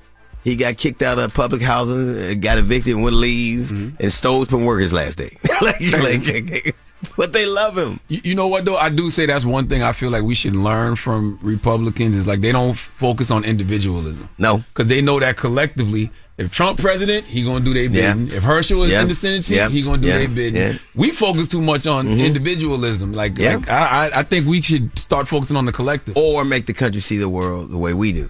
I cannot stand to I, that that I'm living in a world where I have a granddaughter and children and my and my and watching and I can't stand that I can't seem to make the world better for the people I love. That's right. That's right. that's what's frustrating to me. That's right. And that that but you a- are though by the, by by evolving, by being who you are yeah, now. but but a part that I played in it, like when I saw what they did to Megan uh, the Stallion, Mm-hmm. like there are three things black people should just accept. OJ did it, Kanye hates, and Tory shot Megan. Yeah, those shouldn't be controversial at all. yeah. Because it's not. Here's the thing: it's not even that hard. Most women who are shot in America are shot by who? Somebody that loves them, Mm-hmm. or said they mm-hmm. did, or knocked them off, or did mm-hmm. whatever. And most men who've been violent will be violent again. Mm-hmm. mm-hmm. Right? That's not. Those are pretty consistent things. But people contorted themselves to make some kind of conspiratorial thing when sometimes the most obvious thing is the truest. I agree with you wholeheartedly, and I, you know, me and Envy had this conversation because you know I, I saw we had the police documents up here way before Right. they were public, and I'm like, oh, he did this, like. I, you know what I'm saying? Yeah, so, but but I think the problem is the internet. I really do. I think the internet, like when Malcolm X said, the media is the most powerful tool in the Sure. world because it can make the, the, the innocent guilty and Uh-huh. the guilty innocent. There's nothing doing that better than the See, internet the, right only, now. the only thing that bothers me about when anybody says that anything happened, there's always three sides to the story, right? It's the right person on the right side, Right. the person on the left side, and then there's the truth, right? And then there's the evidence, but don't read. They But get one all the information from the internet. Right. but, the, in- but the internet is difficult sometimes because they put out so much that ain't true. That's my point. On point. purpose. On purpose. That's my You know what I mean? It's three things that MAGA people and Hotep got in common. They hate evidence. Yeah. proof. Yes. You, you proof. The fact that you have li- well, you don't know. eh, Okay, well, see, and that's a, at one point I can't even have a conversation with you. My, my, my, my last thing. 'cause Well, just- before you get to your last thing, Go ahead. just got a question. I see you in shape. Trying, baby. He ain't I put that you bourbon down. Trying, He put the Talk, bourbon talk down. about that bourbon hell down. no, I no, like- no, no. No, I'm not. It's not. I, I did put bourbon down. Why? I picked up tequila, baby. Oh. Come on now. Come on now. Charlamagne, don't give up on me, baby. Don't give up on me. So, Pastor White had challenged you to a fight. Is that why you in shape? You No. That going to jail, ain't he? he been in jail by time the so over. great. He's going to jail, ain't it? You need to be warming up for some other fights you gotta have. That- That's so funny to me. This is what happened. He called my exec, Skip Cheatham, my executive producer. They wanted to be on the show. I said that's not a good idea because I think you are a charlatan or told his people. Mm-hmm. No, it's gonna be cool. And sure enough, what happened? We had this argument. He got mad. I want to fight you. All right. Well, he said we're gonna have a celebrity boxing match. I'm like, who's the other celebrity? Like, what? Like, like, like, well, you you famous for getting robbed on TV? That don't, that's not a TV show. that's not a TV show. Hmm. And now, what is he indicted for something? Right? Yeah, I think so. Yeah, I yeah. would say it's interesting to how black women are really, in terms of the legal, on the legal front. They like in Atlanta, in in, in Michigan, and mm-hmm. With some black women put in jail. Yeah, they not playing. Uh, uh, the DA in Atlanta not playing. Man, Young Thug and Gunna. If your name is Young Thug and Gunna, you gonna go to Lord jail. I know mercy. that. Lord have mercy. See, this is what people don't get. If you rap about something that didn't happen, that's uh, uh, artistic expression. If Correct. you rap about something that did, that's a confession. That's a confession. Word up. And snitches don't get stitches; they get immunity from prosecution. snitches are home by Christmas. That's right. Yeah. Yeah. Well, DL, we appreciate you you, joining man. us. Always. You can check him on the Daily Make Show. sure to watch him on the long. Daily Show, man. That's right. And if you want it, I hope you get it. You know what I'm saying? You know what? I, I always want to do a talk show, but I want to do it the way I do it. Yeah, you've done CNN, you did TV One. Yeah. Yeah. So we'll see. It's I'm DL killing it though, baby. Yeah, I'm all right, killing absolutely. it. Yes. It's DL Hughley. It's the Breakfast Club. Good morning. Morning, everybody. It's DJ Envy, Charlamagne the Guy. We are the Breakfast Club. And Charlamagne and I have been talking, and we said for Friday, we're going to do uh, a segment called Pass the Aux. Yeah, because listen, we old, right? We both were born. You old. Okay. You're older than me, so what does that make you? But I'm we're, seasoned. We both were born in the 1900s, right? Correct, we were. And you remember last year, I came in here with the ski mask on. I'm like, am I too old, you know, to be listening to young music? You know what I mean? And after still- your knees was hurting, I remember. I still, excuse me, I, still, I still like a lot of this stuff, right? So, you know, on Fridays, new music comes out, and you know, we got a, a very young. Up, I don't even want to say up and coming. It's not, not Nyla's still up and coming, Yep. right? But Yep, she, yep, yep. she's here. She's here now. She's generation now, but she's still up and coming, man. And you know, she got a very good ear for music. And uh, I, I decided let's do a segment. Call yeah, call past the aux Yeah. where you know we bring people up like Nyla. Nyla's gonna be holding it down where she's gonna tell us what's popping out there, what's new. She's gonna be listening to some of the albums that we might not have time for or That's might right. not care about. And she's an actual DJ. Cheers. Yes. Yes. So, so what do we got this so week, here, Nyla? Nala, we passing you the aux. What's popping? What are we listening to first? All right, so first I want to give a shout out to SZA's SOS project, which has been number one Forever, on- it seems like. for mm-hmm. seven weeks straight. Yes. Yes. so shout out to SZA. And at first I wasn't really feeling the project. I'm glad you said that and I didn't have to because I was about to get on your. Go ahead. At first, I wasn't really feeling the project, but it grew on me. And um, I know the fan favorite is Snooze, but I really, really like Love Language, and I just want to shine some light on that record. All right, well, let's get into it now. It's the Breakfast Club. Good morning. Okay, that was SZA. I'm glad that you came around on SZA. That was a, Nyla. a snippet of SZA. What else we got? So, so people should be looking out But for. I was telling you, SZA was fire. All right. No, I think SZA is fire. I just like Control better. I think I had the same Tell them what you said, Nyla. Tell them why you said you didn't like the new album. Tell them you said who you felt the album was for. I don't remember. That was so long ago. You said know, whores first- with broken hearts. First reactions Damn it, don't man. really. First reactions don't really count. All right, what else we got? Jesus. Um, he's lying, by the way. So, the second project I want to highlight, I was gonna do Lil Yachty, but I think it's still growing on me, and I don't, I don't want to be a hater because I see how he attacked Pitchfork. So I'm gonna, I'm gonna give it some time. So I'm gonna talk about Smino's project, which actually dropped in November. It's called Love for Rent, but that project is amazing. Who's Smino growing? for people It's that don't growing? know? It's growing. Okay. And Smino, he's from St. Louis. He went to college in Chicago, and I think he got his buzz musically in Chicago. Mm-hmm. But now he's on tour with JID. They're on the Love for Rent tour, and I'm a big fan of him. He's not mainstream, but he should be. He's great. So um, it's been three months, and each week I feel like I find a new song on the project that I love. But right now on repeat is Lee and Lovely. Lee and Lovely Lee by and Lovely? Yeah. That sounds like a hair care product. That sounds like what's keeping your edges hold, held down right now. you know, shout out to um, ORS. Please send me some products. Um, but yes, uh, uh, let's get into it. Here's Smino, Lee, and Lovely off of Love for Rent. All right. Well, Nyla's still here. This is uh, Pastor Pastor Aux. Aux. This is something that we're going to be doing Fridays, uh, usually in the nine o'clock hour, I guess. But this is Black History Month, so we have Black History Moment. So we're doing it right now we got- during, during the rumor report. Yes, so we got what else- SZA, Smino. So But- Nyla's here with with holding the, uh, with passing the aux. And so what's next? That was Smino, right? That was Smino. He's from St. Louis. He's from St. Louis, and I'm gonna keep it south. So I did like a new music submission and allow artists to just send me music from all over. I wouldn't and do I that. discovered, I wouldn't do that. You're gonna get a lot of trash. But go ahead. ah, man, hours. I've, I've so far. She said I- hours of trash. hours of trash. I'm four hours in. I still haven't got through the list, but I thought I want to get into it. Here's Jehovah with Poppin'. All right, that was past the aux. Yeah, Nyla, salute we to my guy appreciate you. Jehovah, man, from South Carolina, from the Met, 803. I think Now- he's from the Met. Now give me your Instagram and all that stuff, Nyla. Make sure you guys follow me on the gram at NYLASYMONEEE. E And if you guys are in New York City, February 10th, I'm having a party Feb- uh, Friday at Mr. Purple. It's a funk. Are you doing party. party shout outs right now, Nyla? I am. Yes, I'm she sorry, is. Take advantage, Nyla. that was- Take advantage. It's Black History I ain't Month. mad at. It's Black History Month. Where's it going to be at? Mr. Purple, it's an LES, so pull up if you guys can. If you like funk and you like hip hop, like 90s hip hop, it's, it's the vibe. And that's If you Lower like East Side Nyla's for everybody out there that's listening. If All you, right. if you like her playlist, you can hear that uh, in live. That's right. Yeah. All right, when we come back, Charlamagne's giving somebody donkey today, so don't move. It's the Breakfast Club. Good morning. The Breakfast Club. Your mornings will never be the same. In the new Peacock original Poker Face, Natasha Lyonne stars as Charlie Cale, an ordinary Joe with extraordinary ability to tell when someone is lying. Stream the 10 part Mystery of the Week series from Knives Out writer director Rian Johnson now, with new episodes every Thursday only on Peacock. It's time for Donkey of the Day. Donkeys of the day, ask Charlamagne. I'm a Democrat, so being donkey of the day is a little bit of a mixed blessing. So like a donkey. Yeehaw. Okay. Donkey of the day. the Breakfast Club, bitches. Lot in my 23 years, but Donkey of the Day is a new one. Donkey of the Day for Friday, February 3rd goes to Turning Point USA at Clemson University. Drop one of Clues bombs for the upstate of South Carolina. 864, what's happening?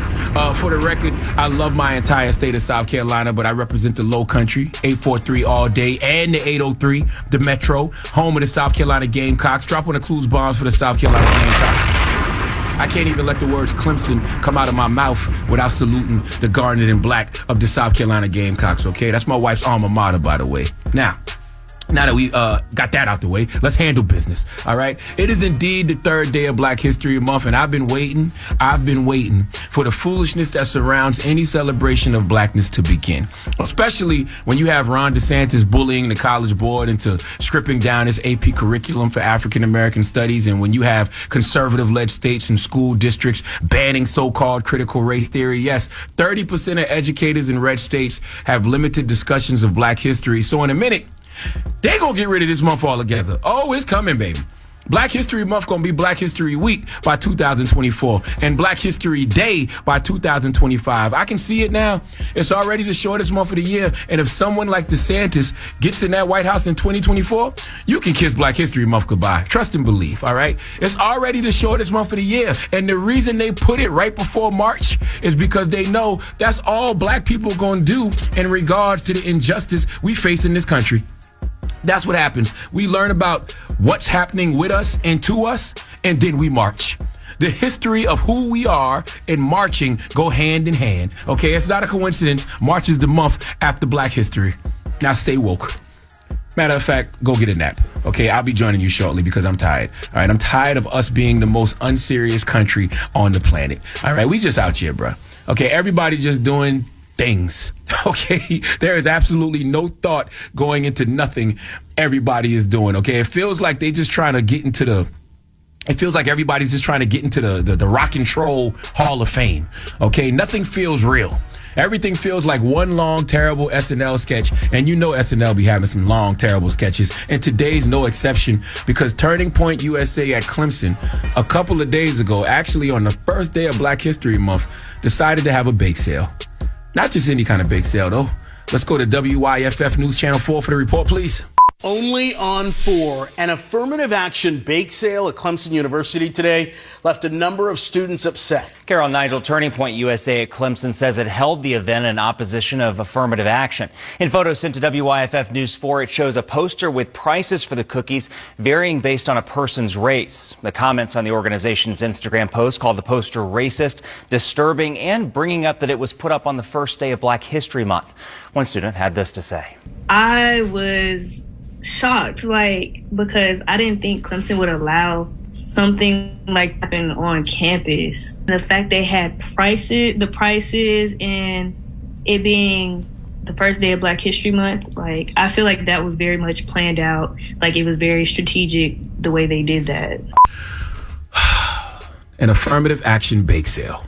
I repeat, an affirmative action bake sale. Now, I'm not the highest grade of weed in the dispensary, but last I checked, affirmative action was defined as a set of procedures designed to eliminate unlawful discrimination among applicants, uh, remedy the results of such prior discrimination, and prevent discrimination in the future. All of that is great. But what the hell that got to do with cookies turning point USA at Clemson? Okay, these fools had a sign showing each cookie at a different price based on the customer's race. All right, these fools had Asian cookies at a dollar fifty, white cookies for a dollar, Hispanic cookies for a Curtis Jackson, black cookies for twenty cents, and Native American cookies free. I'm just glad they didn't do theme cookies. Like this could have been way worse. They just had regular cookies like chocolate chip, oatmeal raisin, peanut butter, but they could have jumped out the window and had fortune cookies for Asians. Okay, large chunks of cooked meth, commonly called meth cookies for the whites, and biscuits, aka N-word cookies for black people. Welcome to Popeye's Chicken and N-word cookies. May I take your order? I'm sorry. Listen, man, here's the thing. Turning Point USA Clemson said they held this event in opposition to affirmative action. It's a debate as old as time, folks. Okay, uh, people who oppose affirmative action say that it is unfair to use race as a consideration in admitting students to a college or university. Uh, opponents of affirmative action say that it's reverse discrimination and that it's wrong for the government ever to use race in regards to giving out benefits like government contracts, jobs, or admissions to school. I love when people use the term reverse discrimination because it's usually the people who use that term who try to gaslight you and tell you racial discrimination is a figment of our imaginations in the first place. And this is how they try to gaslight you. Okay, Clemson TPUSA chapter said the bake sale was in an effort to highlight what takes place at other universities like Harvard and UNC and that it was not targeting Clemson. Let me tell you something, Turning Point USA at Clemson. If y'all don't shut the F up forever, what the hell do people at Clemson care about what's going on at Harvard and UNC? Okay? If you care about what's going on at Harvard and UNC, take that bake sale and stale ass cookies to UNC. Okay, four hours and 16 minutes drive via I 85 North. Bye. Okay, Clemson. Clemson, Turning Point USA. You want to go to Harvard? 15 hours and 15 minutes drive via I 85 North and I 95 North. Bye. Okay, go. If you're going to make up reasons to do stuff like this, at least make up decent ones. Okay? at least make up ones that make sense. All right, you trying to highlight what happens at two other schools at your school? Abort mission. I've seen enough. Okay? And look, I totally disagree with your stance on affirmative action, okay? Instead of whipping up a fresh table of cookies, how about just simply explain to me why you are opposed to affirmative action? I would love to hear an intelligent, non racist response, but we know we will never get that because there isn't one. That's why Turning Point USA at Clemson has to resort to silly ass, soft batch stunts like this. Please give Turning Point USA at Clemson the biggest ER. All right, Charlamagne, thank you for that donkey of the day. Now, when we come back, we have author, trainer, Jason Wilson. He's been up here before. and We're going to talk to him again. He has a new documentary we're going to kick it about. It's The Breakfast Club. Good morning. The Breakfast Club. Morning, everybody. It's DJ Envy, Charlamagne the Guy. We are The Breakfast Club. We got a special guest in the building. Man, one of the most necessary black men walking the face of the earth, man. Brother Jason Wilson. Welcome, brother. Shalom, brother. How you doing, man? How you Finally feeling? good to see you. You weren't here last I wasn't here time. last time. Yes, no, sir. not at all. Oh, you wasn't? No, I wasn't here last Oh, time. wow, wow, wow, Yeah, I was on the road. Wow. Yes, sir. A pleasure to meet you, brother. meeting you too as well, good Mhm. brother. Yes, sir. For people that don't know who you are, you want to just break down quickly what you do, who you are, and some of your history? Well, yeah. Um, my name is Jason Wilson. I'm uh, an author of two uh, best-selling books: "Cry Like a Man," Mm-hmm. "Breaking," uh, "Fighting for Freedom from Emotional Incarceration," and my second book is "Battle Cry." Waging and winning the war within. Mm-hmm. I'm also the founder and CEO of a nonprofit called the Union, based in Detroit, Mm-hmm. which uh, under its umbrella is the Cave of Adullam Transformational Training Academy, Mm-hmm. where we help boys navigate through their emotions without succumbing to them in a world that's full of pressure. You know, you, you know, we didn't talk about this a lot last time. We did, but not really. People don't know your background. Uh, and well, if you they've read your books, they know your background. But Mm-hmm. how you evolved as a human and got to the Jason Wilson we know, like you was in the street. Yeah, yeah. I wasn't. I never was a thug, but Yeah. I hung around those who were in gangs in my community. You know, Mhm. again, it was I didn't have a father, so and my brothers, uh, two of them were murdered. Uh, actually, one at that time when I was younger. Then my other brother moved to Texas, so I needed the camaraderie, and so I hung around everyone who was in the gangs, but I wasn't like actively in it.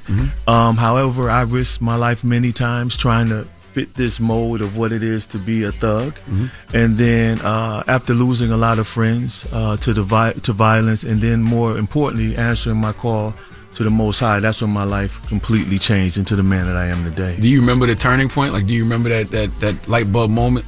It took me almost dying twice, and then those incidents being connected to prophetic, you know, uh, words. So basically, one time I was driving a good friend of mine's truck. At the time, he was the number one draft pick in the NBA, and he told me he t- his mother told him not to drive the truck, but he allowed me to drive it to go to the studio because she said someone had to get in an accident. That someone was me. Wow. So when I was driving back from the studio, brothers, the, a car stalled right in front of me, and by the time I got up on it, it was a I was driving a four runner truck, and at the time they were top heavy. So when I went to swerve, the truck flipped over two times. Mm. Sunroof open, windows down, sounds blasting, and I survived. But what struck You me by is- yourself? Yes. So when he came into the emergency room screaming and crying like, "Dog, you know you gotta listen," I'm like, "Dude, I'm fine. Just got me on this board just in case I have any damaged vertebrae." He says, "No, my mother told me this was going to happen, and you got to answer your call." But even then, I Hmm. still didn't listen. So fast forward another maybe four years, I'm working for Coca Cola, and I'm talking to Nicole, who is my wife now, and I'm upset, brother, because I'm working 12 hour days. I'm gifted in music and, and helping, mentoring young boys, but yet I'm in this plant all day. And so we're on the phone, and I said, uh, you know what? God ain't real. So don't tell me about praying or any of that stuff because if he was real, why I'm in here wasting my life away? I can't even spend time with my daughter. I hang the phone up. 10 minutes later, I go like every night to unload the pallet truck. For the first time, the driver didn't lock the brakes on the on the semi. I hit the back of the truck with my high low. Couldn't get on at first. Back up, I'm angry because I couldn't get on. Then I hit it again and I'm able to get on. But this time, because the brakes weren't chalked or locked, the bed of the truck pushed away from me, but I was leaving the dock. High low falls, uh, two herniated discs. I fall off the high low. The truck, the back of the truck was about to roll back on me, but the forks of the high low dropped down to stop the truck. Mm. And then my friend gets inside the high low to hit the brakes on that so it wouldn't crush me. At that point, I looked up to the sky and I said, Most High, I said, I never go against you again. Mm. Wow. Literally, we're trying to buy a house. We were getting married. The week before we had to close, the trucking company wanted to settle with me. And that's how we had the money to close on the house. Oh, wow. And ever since then, brothers, I haven't looked back. You know, uh, truthfully, you know, I'm a guy that just like keeping my hands to the plow. You know, this is a blessing that I have an opportunity to share what has happened in my life so it can inspire others. But I never desired any of the attention. I rather just the lights cut off and I do what I need to do. And what got you into martial arts? Always desired, you know, my father was in the same city, but wasn't actively in my life. Um, so I, I desired to have that man, you know, teach me not only how to fight. Every boy wants to learn how to defend himself. But it was when you see the old martial art movies, you see the sensei walking along with them, Mm. helping them throughout life. And I yearned for that. And I, I, I didn't have it. Even when I first started martial arts in my backyard, I didn't have a teacher. I kind of felt like David in the scriptures where the Most High is testified as the one who trained him for war. But then after that moment, I started seeking going into martial arts schools and it the challenge of facing your fears, you know, facing your anxieties, your insecurities. In sports, you can kind of hide from it. In martial arts, when a punch coming at you, a kick, an elbow, or someone's trying to choke you or take your back, like in jujitsu, you got to be able to stay calm enough to be able to counter all of that. And so, that journey just never stopped. Even now, as a man, I still uh, have what we call a moment on the mat. Uh, we even have fathers who will get on, want to train in the cave, and they'll break down crying because a certain technique or training take them back to a moment in their childhood where it's painful. It's, it's interesting, right? Because you know, when I hear you tell your story, or I think about stories of evolution, like you know Malcolm X, or I think about anything that he, we we've even been through. It feels like this generation of kids aren't getting the opportunity to make the same mistakes. Well, big shout out to uh, Orange, New Jersey. We was just there yesterday. Superintendent Abdul Salim Hassan. He was reading my book Battle Cry. This brother is so active in the community, man. He has father groups. One of the main things, the theme we were talking about is that the boys didn't feel like they had enough grace to make a mistake. That's right. Mm. And so when a boy fears failure, he tries to play it safe. And as we know, the safe route for me, you know, my ultimatum, if I couldn't have made it in music, because I also was a music producer, I was going to sell drugs with my brother. Okay, because that was the quick way out. I can get money. He's a millionaire established in the street, so I can make it happen. But to do things that's hard, like start a nonprofit, serve the community, uh, be able to bless uh, all my other friends with employment. Uh, my brother Ron Lee Jr. has been with me my 20, 22 years. And so it, it was um, the boys. One young man I never forgot. Uh, he started showing his emotions because it's hard to get boys to express themselves in a culture that tells us that crying is weak for men. And I said, you know, where's your father? And that's when everything started pouring out of him. And I always get to my knees to make sure they know I, I'm all in for what you're talking about and I welcome your tears. It was trial and error, trial and error, learning, and he's not there. And the next thing you know, the other boys start opening up. And so in the cave, what we do, the first thing you learn when you come to the cave of Adullam is how to fall. So we teach you judo, but the life principle is if you know how to fall correctly, you can get back up no matter how hard someone throws you. All right, well, don't move. We got more with Jason Wilson when we come back. It's the Breakfast Club. We're welcoming a new show to iHeart and the DraftKings YouTube channel. It's called Point Game with John Wall and CJ Toledano. It's an insider's look at the NBA and the coaches surrounding the league. Every week, the five time All Star and the number one pick in the 2010 NBA draft, John Wall, will give us his unique perspective on the hottest topics in the league and tell the best behind the scenes stories from his time in the NBA. CJ will be bringing his A list comedian buddies to keep it light and fire off some hoop takes. Plus, John will be inviting current and former NBA players, friends, and teammates to join the show as well to give their unfiltered accounts of what really goes on in the league from a player's perspective. So check out Point Game with John Wall and CJ Toledano on the iHeartRadio app, the DraftKings YouTube channel, or wherever you listen to podcasts. Seeing our communities grow and thrive is something we care deeply about here at Black Tech Green Money. State Farm Insurance also cares about the growth of black communities. They're actively investing in programs and initiatives that help provide financial literacy, give early career advice, and grow black owned businesses, thus leading to generational wealth, which helps protect the future of our communities. We want to build a future that we all can be proud of. State Farm understands that representation alone doesn't equate to authenticity.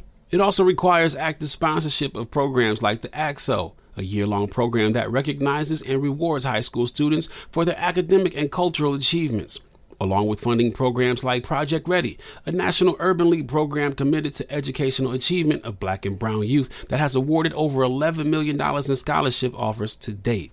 State Farm believes that being better neighbors creates better communities and can have a long lasting impact. Like a good neighbor, State Farm is there. From BBC Radio 4, Britain's biggest paranormal podcast is going on a road trip. I thought in that moment, oh my God, we've summoned something from this board. This is Uncanny USA. He says, Somebody's in the house, and I screamed. Listen to Uncanny USA wherever you get your BBC podcasts, if you dare.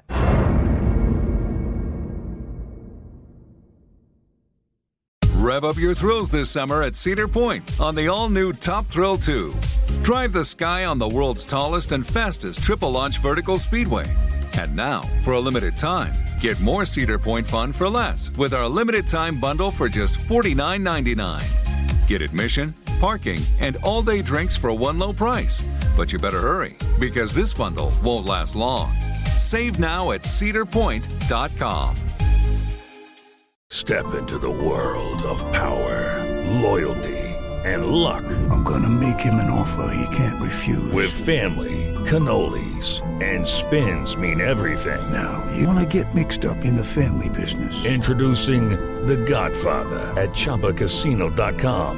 Test your luck in the shadowy world of The Godfather slot. Someday, I will call upon you to do a service for me. Play The Godfather now at Chumbacasino.com. Welcome to the family. No purchase necessary. VGW Group. Void where prohibited by law. 18 plus. Terms and conditions apply. Good morning. Good morning, everybody. It's DJ Envy, Charlamagne the Guy. We are the Breakfast Club. We're still kicking it with Jason Wilson. Now, you talk about the cave. For people that don't know what that is, The they cave just, of just Adul- tuned in. Adullam. Uh, Adullam. Adullam, yes. The cave of Adullam. Yeah. Explain to people what that is. There's also a new film, but for people that just tune, tuning in, we're talking to JC Will, and they might not know. They hear you talk of the cave, or somebody wanted to join Yeah, the cave. yes. So to break down Yeah. what that is, because All right. somebody might be confused right Yeah. now. So the cave of Adullam historically is where David ran uh, for his life. Uh, David in the Bible, who fought Goliath and became the king of Israel, um, he ran to the cave of Adullam, which is a cave in the city of Adullam. And uh, the story goes that 400 men who were distressed, discontented, and in debt came to him, and he became their captain.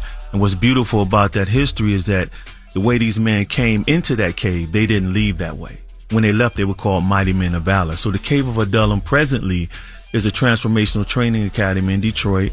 Uh, our mission is to teach, train, and transform uninitiated boys into comprehensive men, men of the Most High, men who are physically conscious, mentally astute, and spiritually strong enough to navigate through the pressures of this world without succumbing to their negative emotions. the brother to express himself. Yes. You know what I mean? Through through martial arts, and he was crying, but you Mhm. was coaching him through it. I was like, man, that's so powerful. And, and then is that how Laurence Fishburne connected Yeah, with you? and so what's even interesting about the video, Mm-hmm. brother, because that happens a lot in our academy. So when it went viral, we had no idea what was going on. We had to shut our offices down for two days because men were calling all over the world and crying to our women's staff. Like, I wish he was my coach, you know. I, I needed that growing up. You know, the reason I'm this way now, I hold on to so much anger because I never was allowed to express those emotions. And so that struck a chord that I had no idea that needed to be discussed. And so when that video went viral, I got contacted by three Hollywood producers, uh, one of which was a gentleman named Roy Bank, who said, Hey, man, I think this story needs to be told. Fast forward, him he met with Laurence Fishburne one day.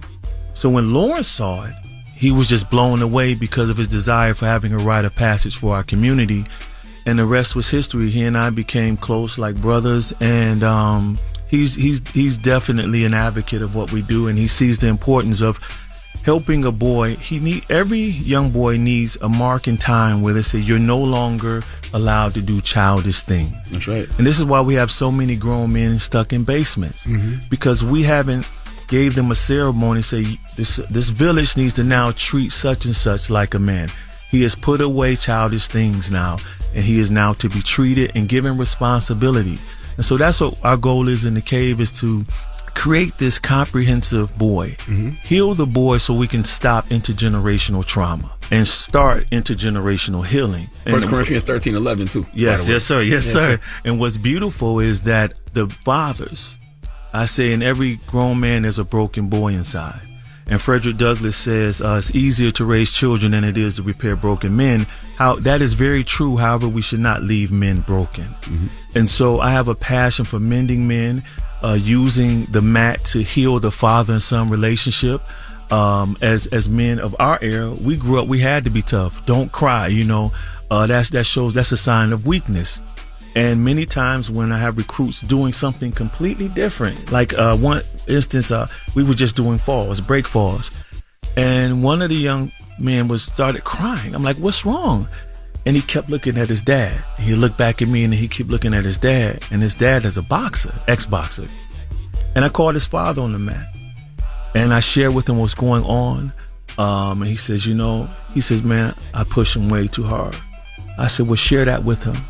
And I sat both of them on the side and they were just hugging each other and talking because he needed to share his wounds with his own son. And so, as long as a father uh, fears vulnerability, our sons will grow up and start repressing what they feel. And then the cycle of being like unavailable emotionally for our wives continues, you know, and and I know so many good men, especially millennial men, don't have mentors, and so they fear getting married because your Instagram profile is not your life. Eventually, she's going to see that you worry. She's going to see that You cry, you yeah, tear, you you cry, fear, you're yeah. fearful. You got a father wound, or your your mother wasn't there. And so, as men, it's like, man, you know, they want to get their ducks in a row, which is admirable. Um, but I always ask them, when is the last time you seen ducks in a row? And, you know, I mean, seriously, you know, and I, and our good friend, you know, uh, you know, we t- me and, actually we were outside talking to him, and that was his reason for not marrying a woman he longed for. Mm. Because he never saw no ducks in a row. No, he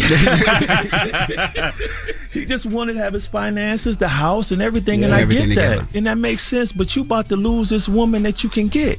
Mm-hmm. And because he married her, they're doing great things right now. My wife and I got it together together.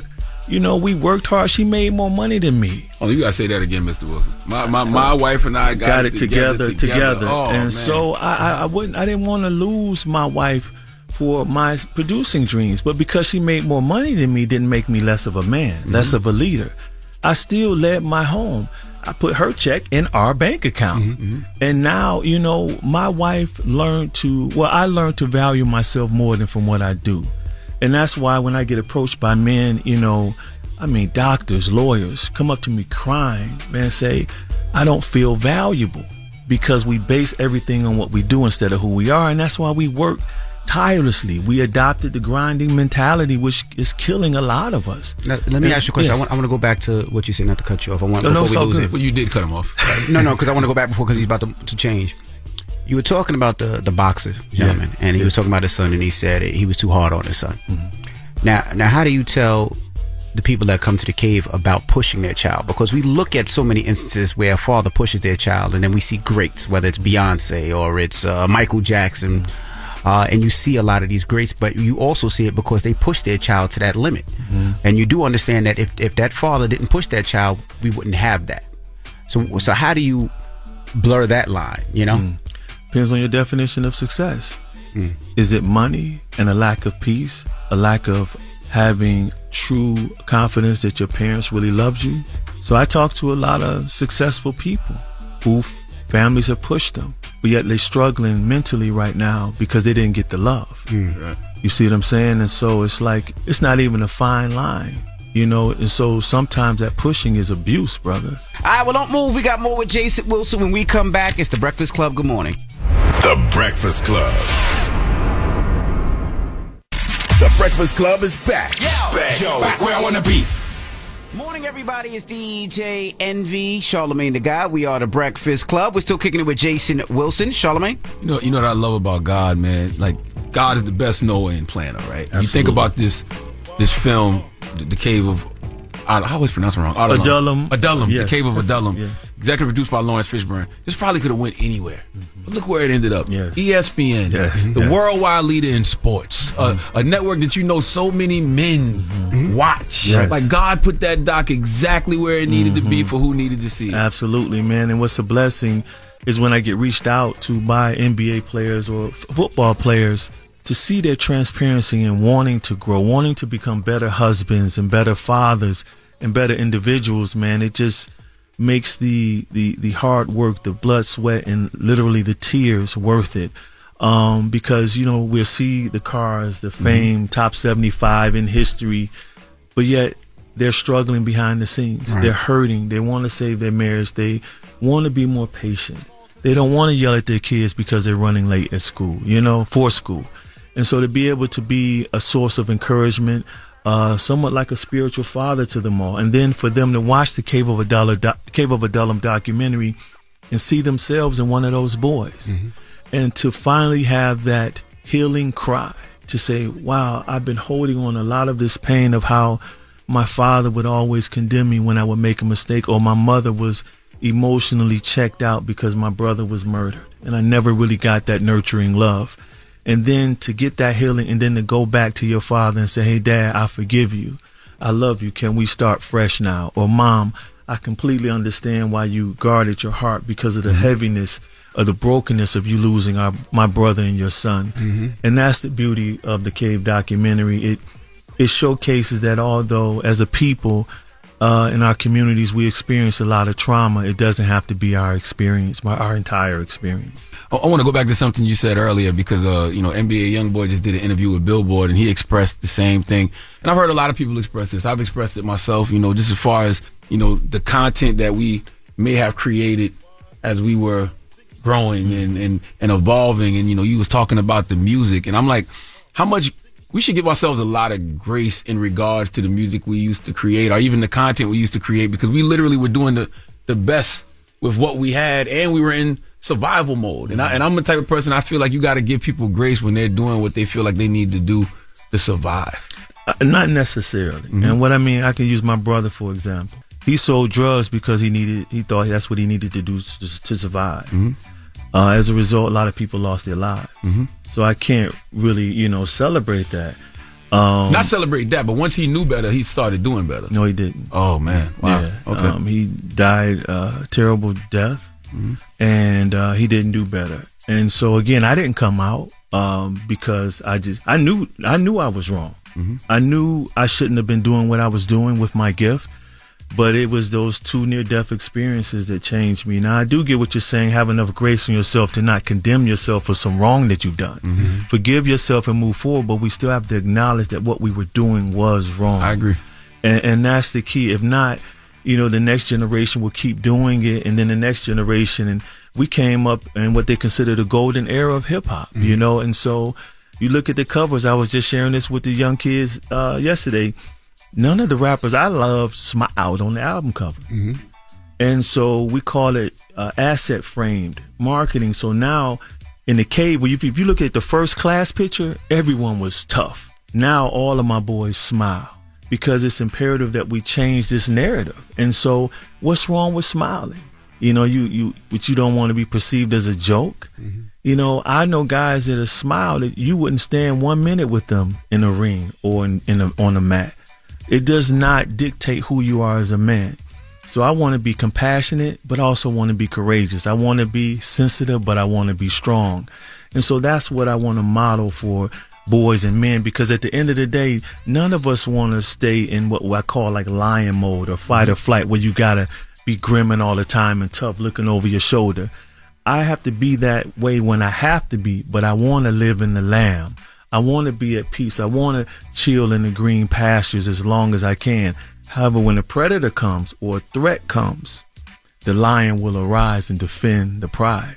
Mhm. And that's the im- importance of us as men to model that even in the hip hop culture. Like a lot of rappers that reach out to me, I was like a fan of. And so it blesses me to hear them say, man, I really respect what you're doing and I want to become that type of man. And as you know, from the survival standpoint, in hip hop, many of us did what we had to do to eat, but a lot of that was in a dream. We mm-hmm. want to be rich. We want to be paid. Right. And and truth be told, in in Detroit, the majority of drug dealers I knew, they didn't have to sell drugs. Yeah. Sold drugs because it, you got props from it. You got mm-hmm. women. You got the cars. It wasn't a necessity to eat. But that, that all comes from a place of lack, right? Not necessarily lack of finances, lack of affirmation. Eh, lack of, yeah, Yes, yeah, yeah, brother yeah, feeling special, celebrating that.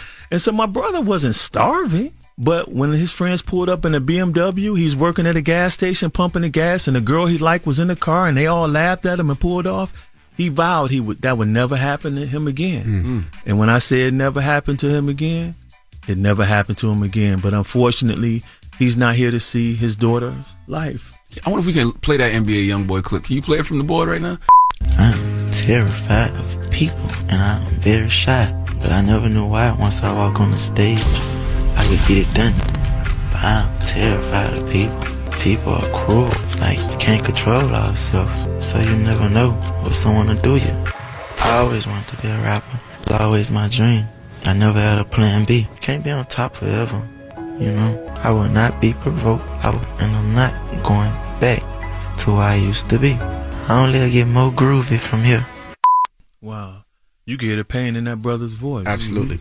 Um, and that's you know, again, I don't I don't condemn. I want to be clear. I don't condemn where these rappers are right now. You know, I look at them as my sons, and I can't say their name. And when they reach out, I'll be like, I'm here for you. You know, call me. And that's the scariest step for many of them. It's like, man, okay, here's a man who's finally willing to engage in my life, but that fear of taking that first step to healing. Um, I had a, a, a UFC fighter come visit me. Literally, we talking one day. I said, well, look, just come see me, man, if it's that heavy. He said, I'm there in the morning, 6 a.m.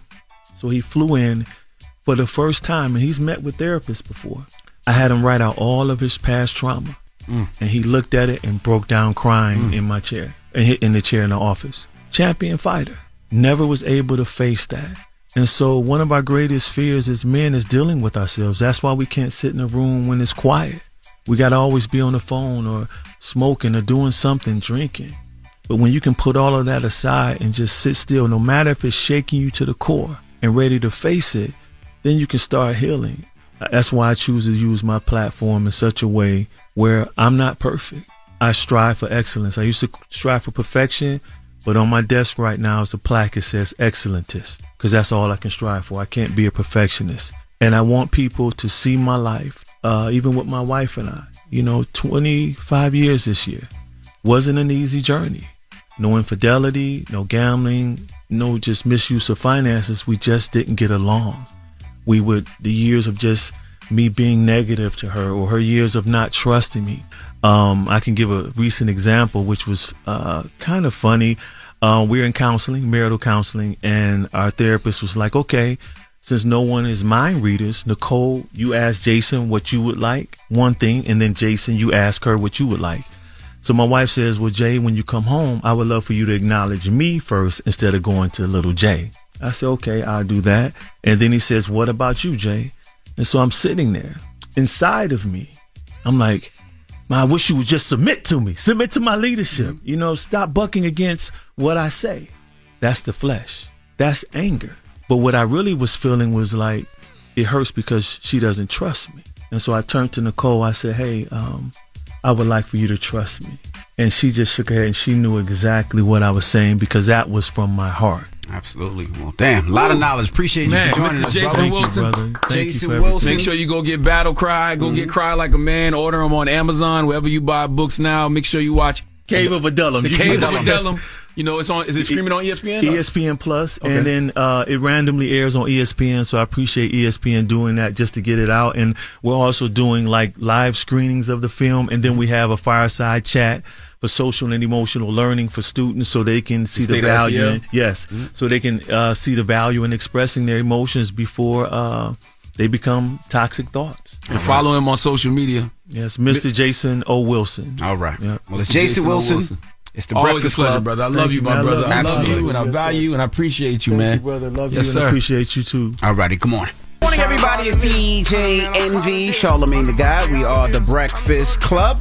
Now, uh, it's Black History Month. It's definitely Black History Month, and you know, uh, every day during Black History Month, the Black Effect Podcast Network, along with iHeartRadio, uh, we put out a new podcast called "I Didn't Know, Maybe You Didn't Either," hosted by my guy B Dot, and B Dot tells you some things uh, that are happening in Black history and Black culture that you may not have known about, or things that have happened that you may not have known about. And today we have uh, some language that you may not have known where this term derived from, but I bet you after you know, you won't use it no more.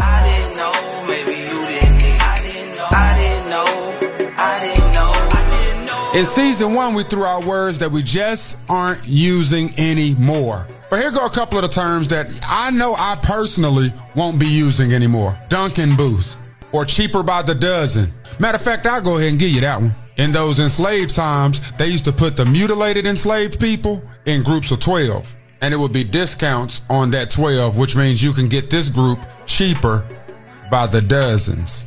Now, when you think about somebody being knocked up, you usually think about pregnancy. You know, oh, she got knocked up. She's pregnant. Now, the Oxford English Dictionary traces the term back to 1813. Now, dig this. Back then, the price of an enslaved African woman was knocked up by the auctioneer if she's pregnant. Say you was getting a BOGO, two for one. So in the enslaved periods, if she was pregnant, oh, that price was knocked up when she went to go get sold. The same way now you can hear someone say, oh, she's pregnant. she been knocked up. Now take that to school or work with you, cause I didn't know. Maybe you didn't either. That's right. Salute to my guy B Dot, man, and make sure you subscribe to I Didn't Know, maybe you didn't neither. You know, on the Black Effect iHeartRadio Podcast Network, um, available everywhere you listen to podcasts. All right. When we come back, we got the positive note. It's the Breakfast Club. Good morning. Morning, everybody. It's DJ Envy, Charlamagne the Guy. We are the Breakfast Club. You got a positive note, Charlamagne? I do, but I got a couple of announcements I want to make. First of all, man, I want to first of all tell He said everybody announcements like it's church. No, it is. These are church announcements. Oh, uh, we do this on Brilliant Idiots church announcements, but I, I'm doing them here. Uh, I, February 8th, Brooklyn Public Library from 7 p.m. to 8:30 p.m. Myself, along with Tamika Mallory and Anita Kopacz, we will be there representing my book imprint, Black Privilege Publishing. You know, I got a book imprint with Simon and Schuster. Uh, We've put out two books through that imprint. One was Tamika D. Mallory, State of Emergency, How to Win in the Country We Built. The other was Anita Kopacz, uh, Shallow Waters. And so they'll be there signing copies of their books. I'll be there signing copies of my books, Black Privilege and Shook One. And we're just going to be having a discussion about books from 7 p.m. to 8.30 p.m. at the Brooklyn Public Library. That's on Wednesday, February the 8th. So I will see y'all there. Okay? Okay. And the positive note, man, is something very, very simple. Uh, you should know this already if you don't. But listen, don't just pray when you need something. Okay? Keep God with you every day. Pray all the time. Have a blessed weekend. Breakfast Club, bitches! Y'all finished or y'all done? From BBC Radio 4, Britain's biggest paranormal podcast is going on a road trip. I thought in that moment, oh my God, we've summoned something from this board. This is Uncanny USA. He says, Somebody's in the house, and I screamed. Listen to Uncanny USA wherever you get your BBC podcasts, if you dare.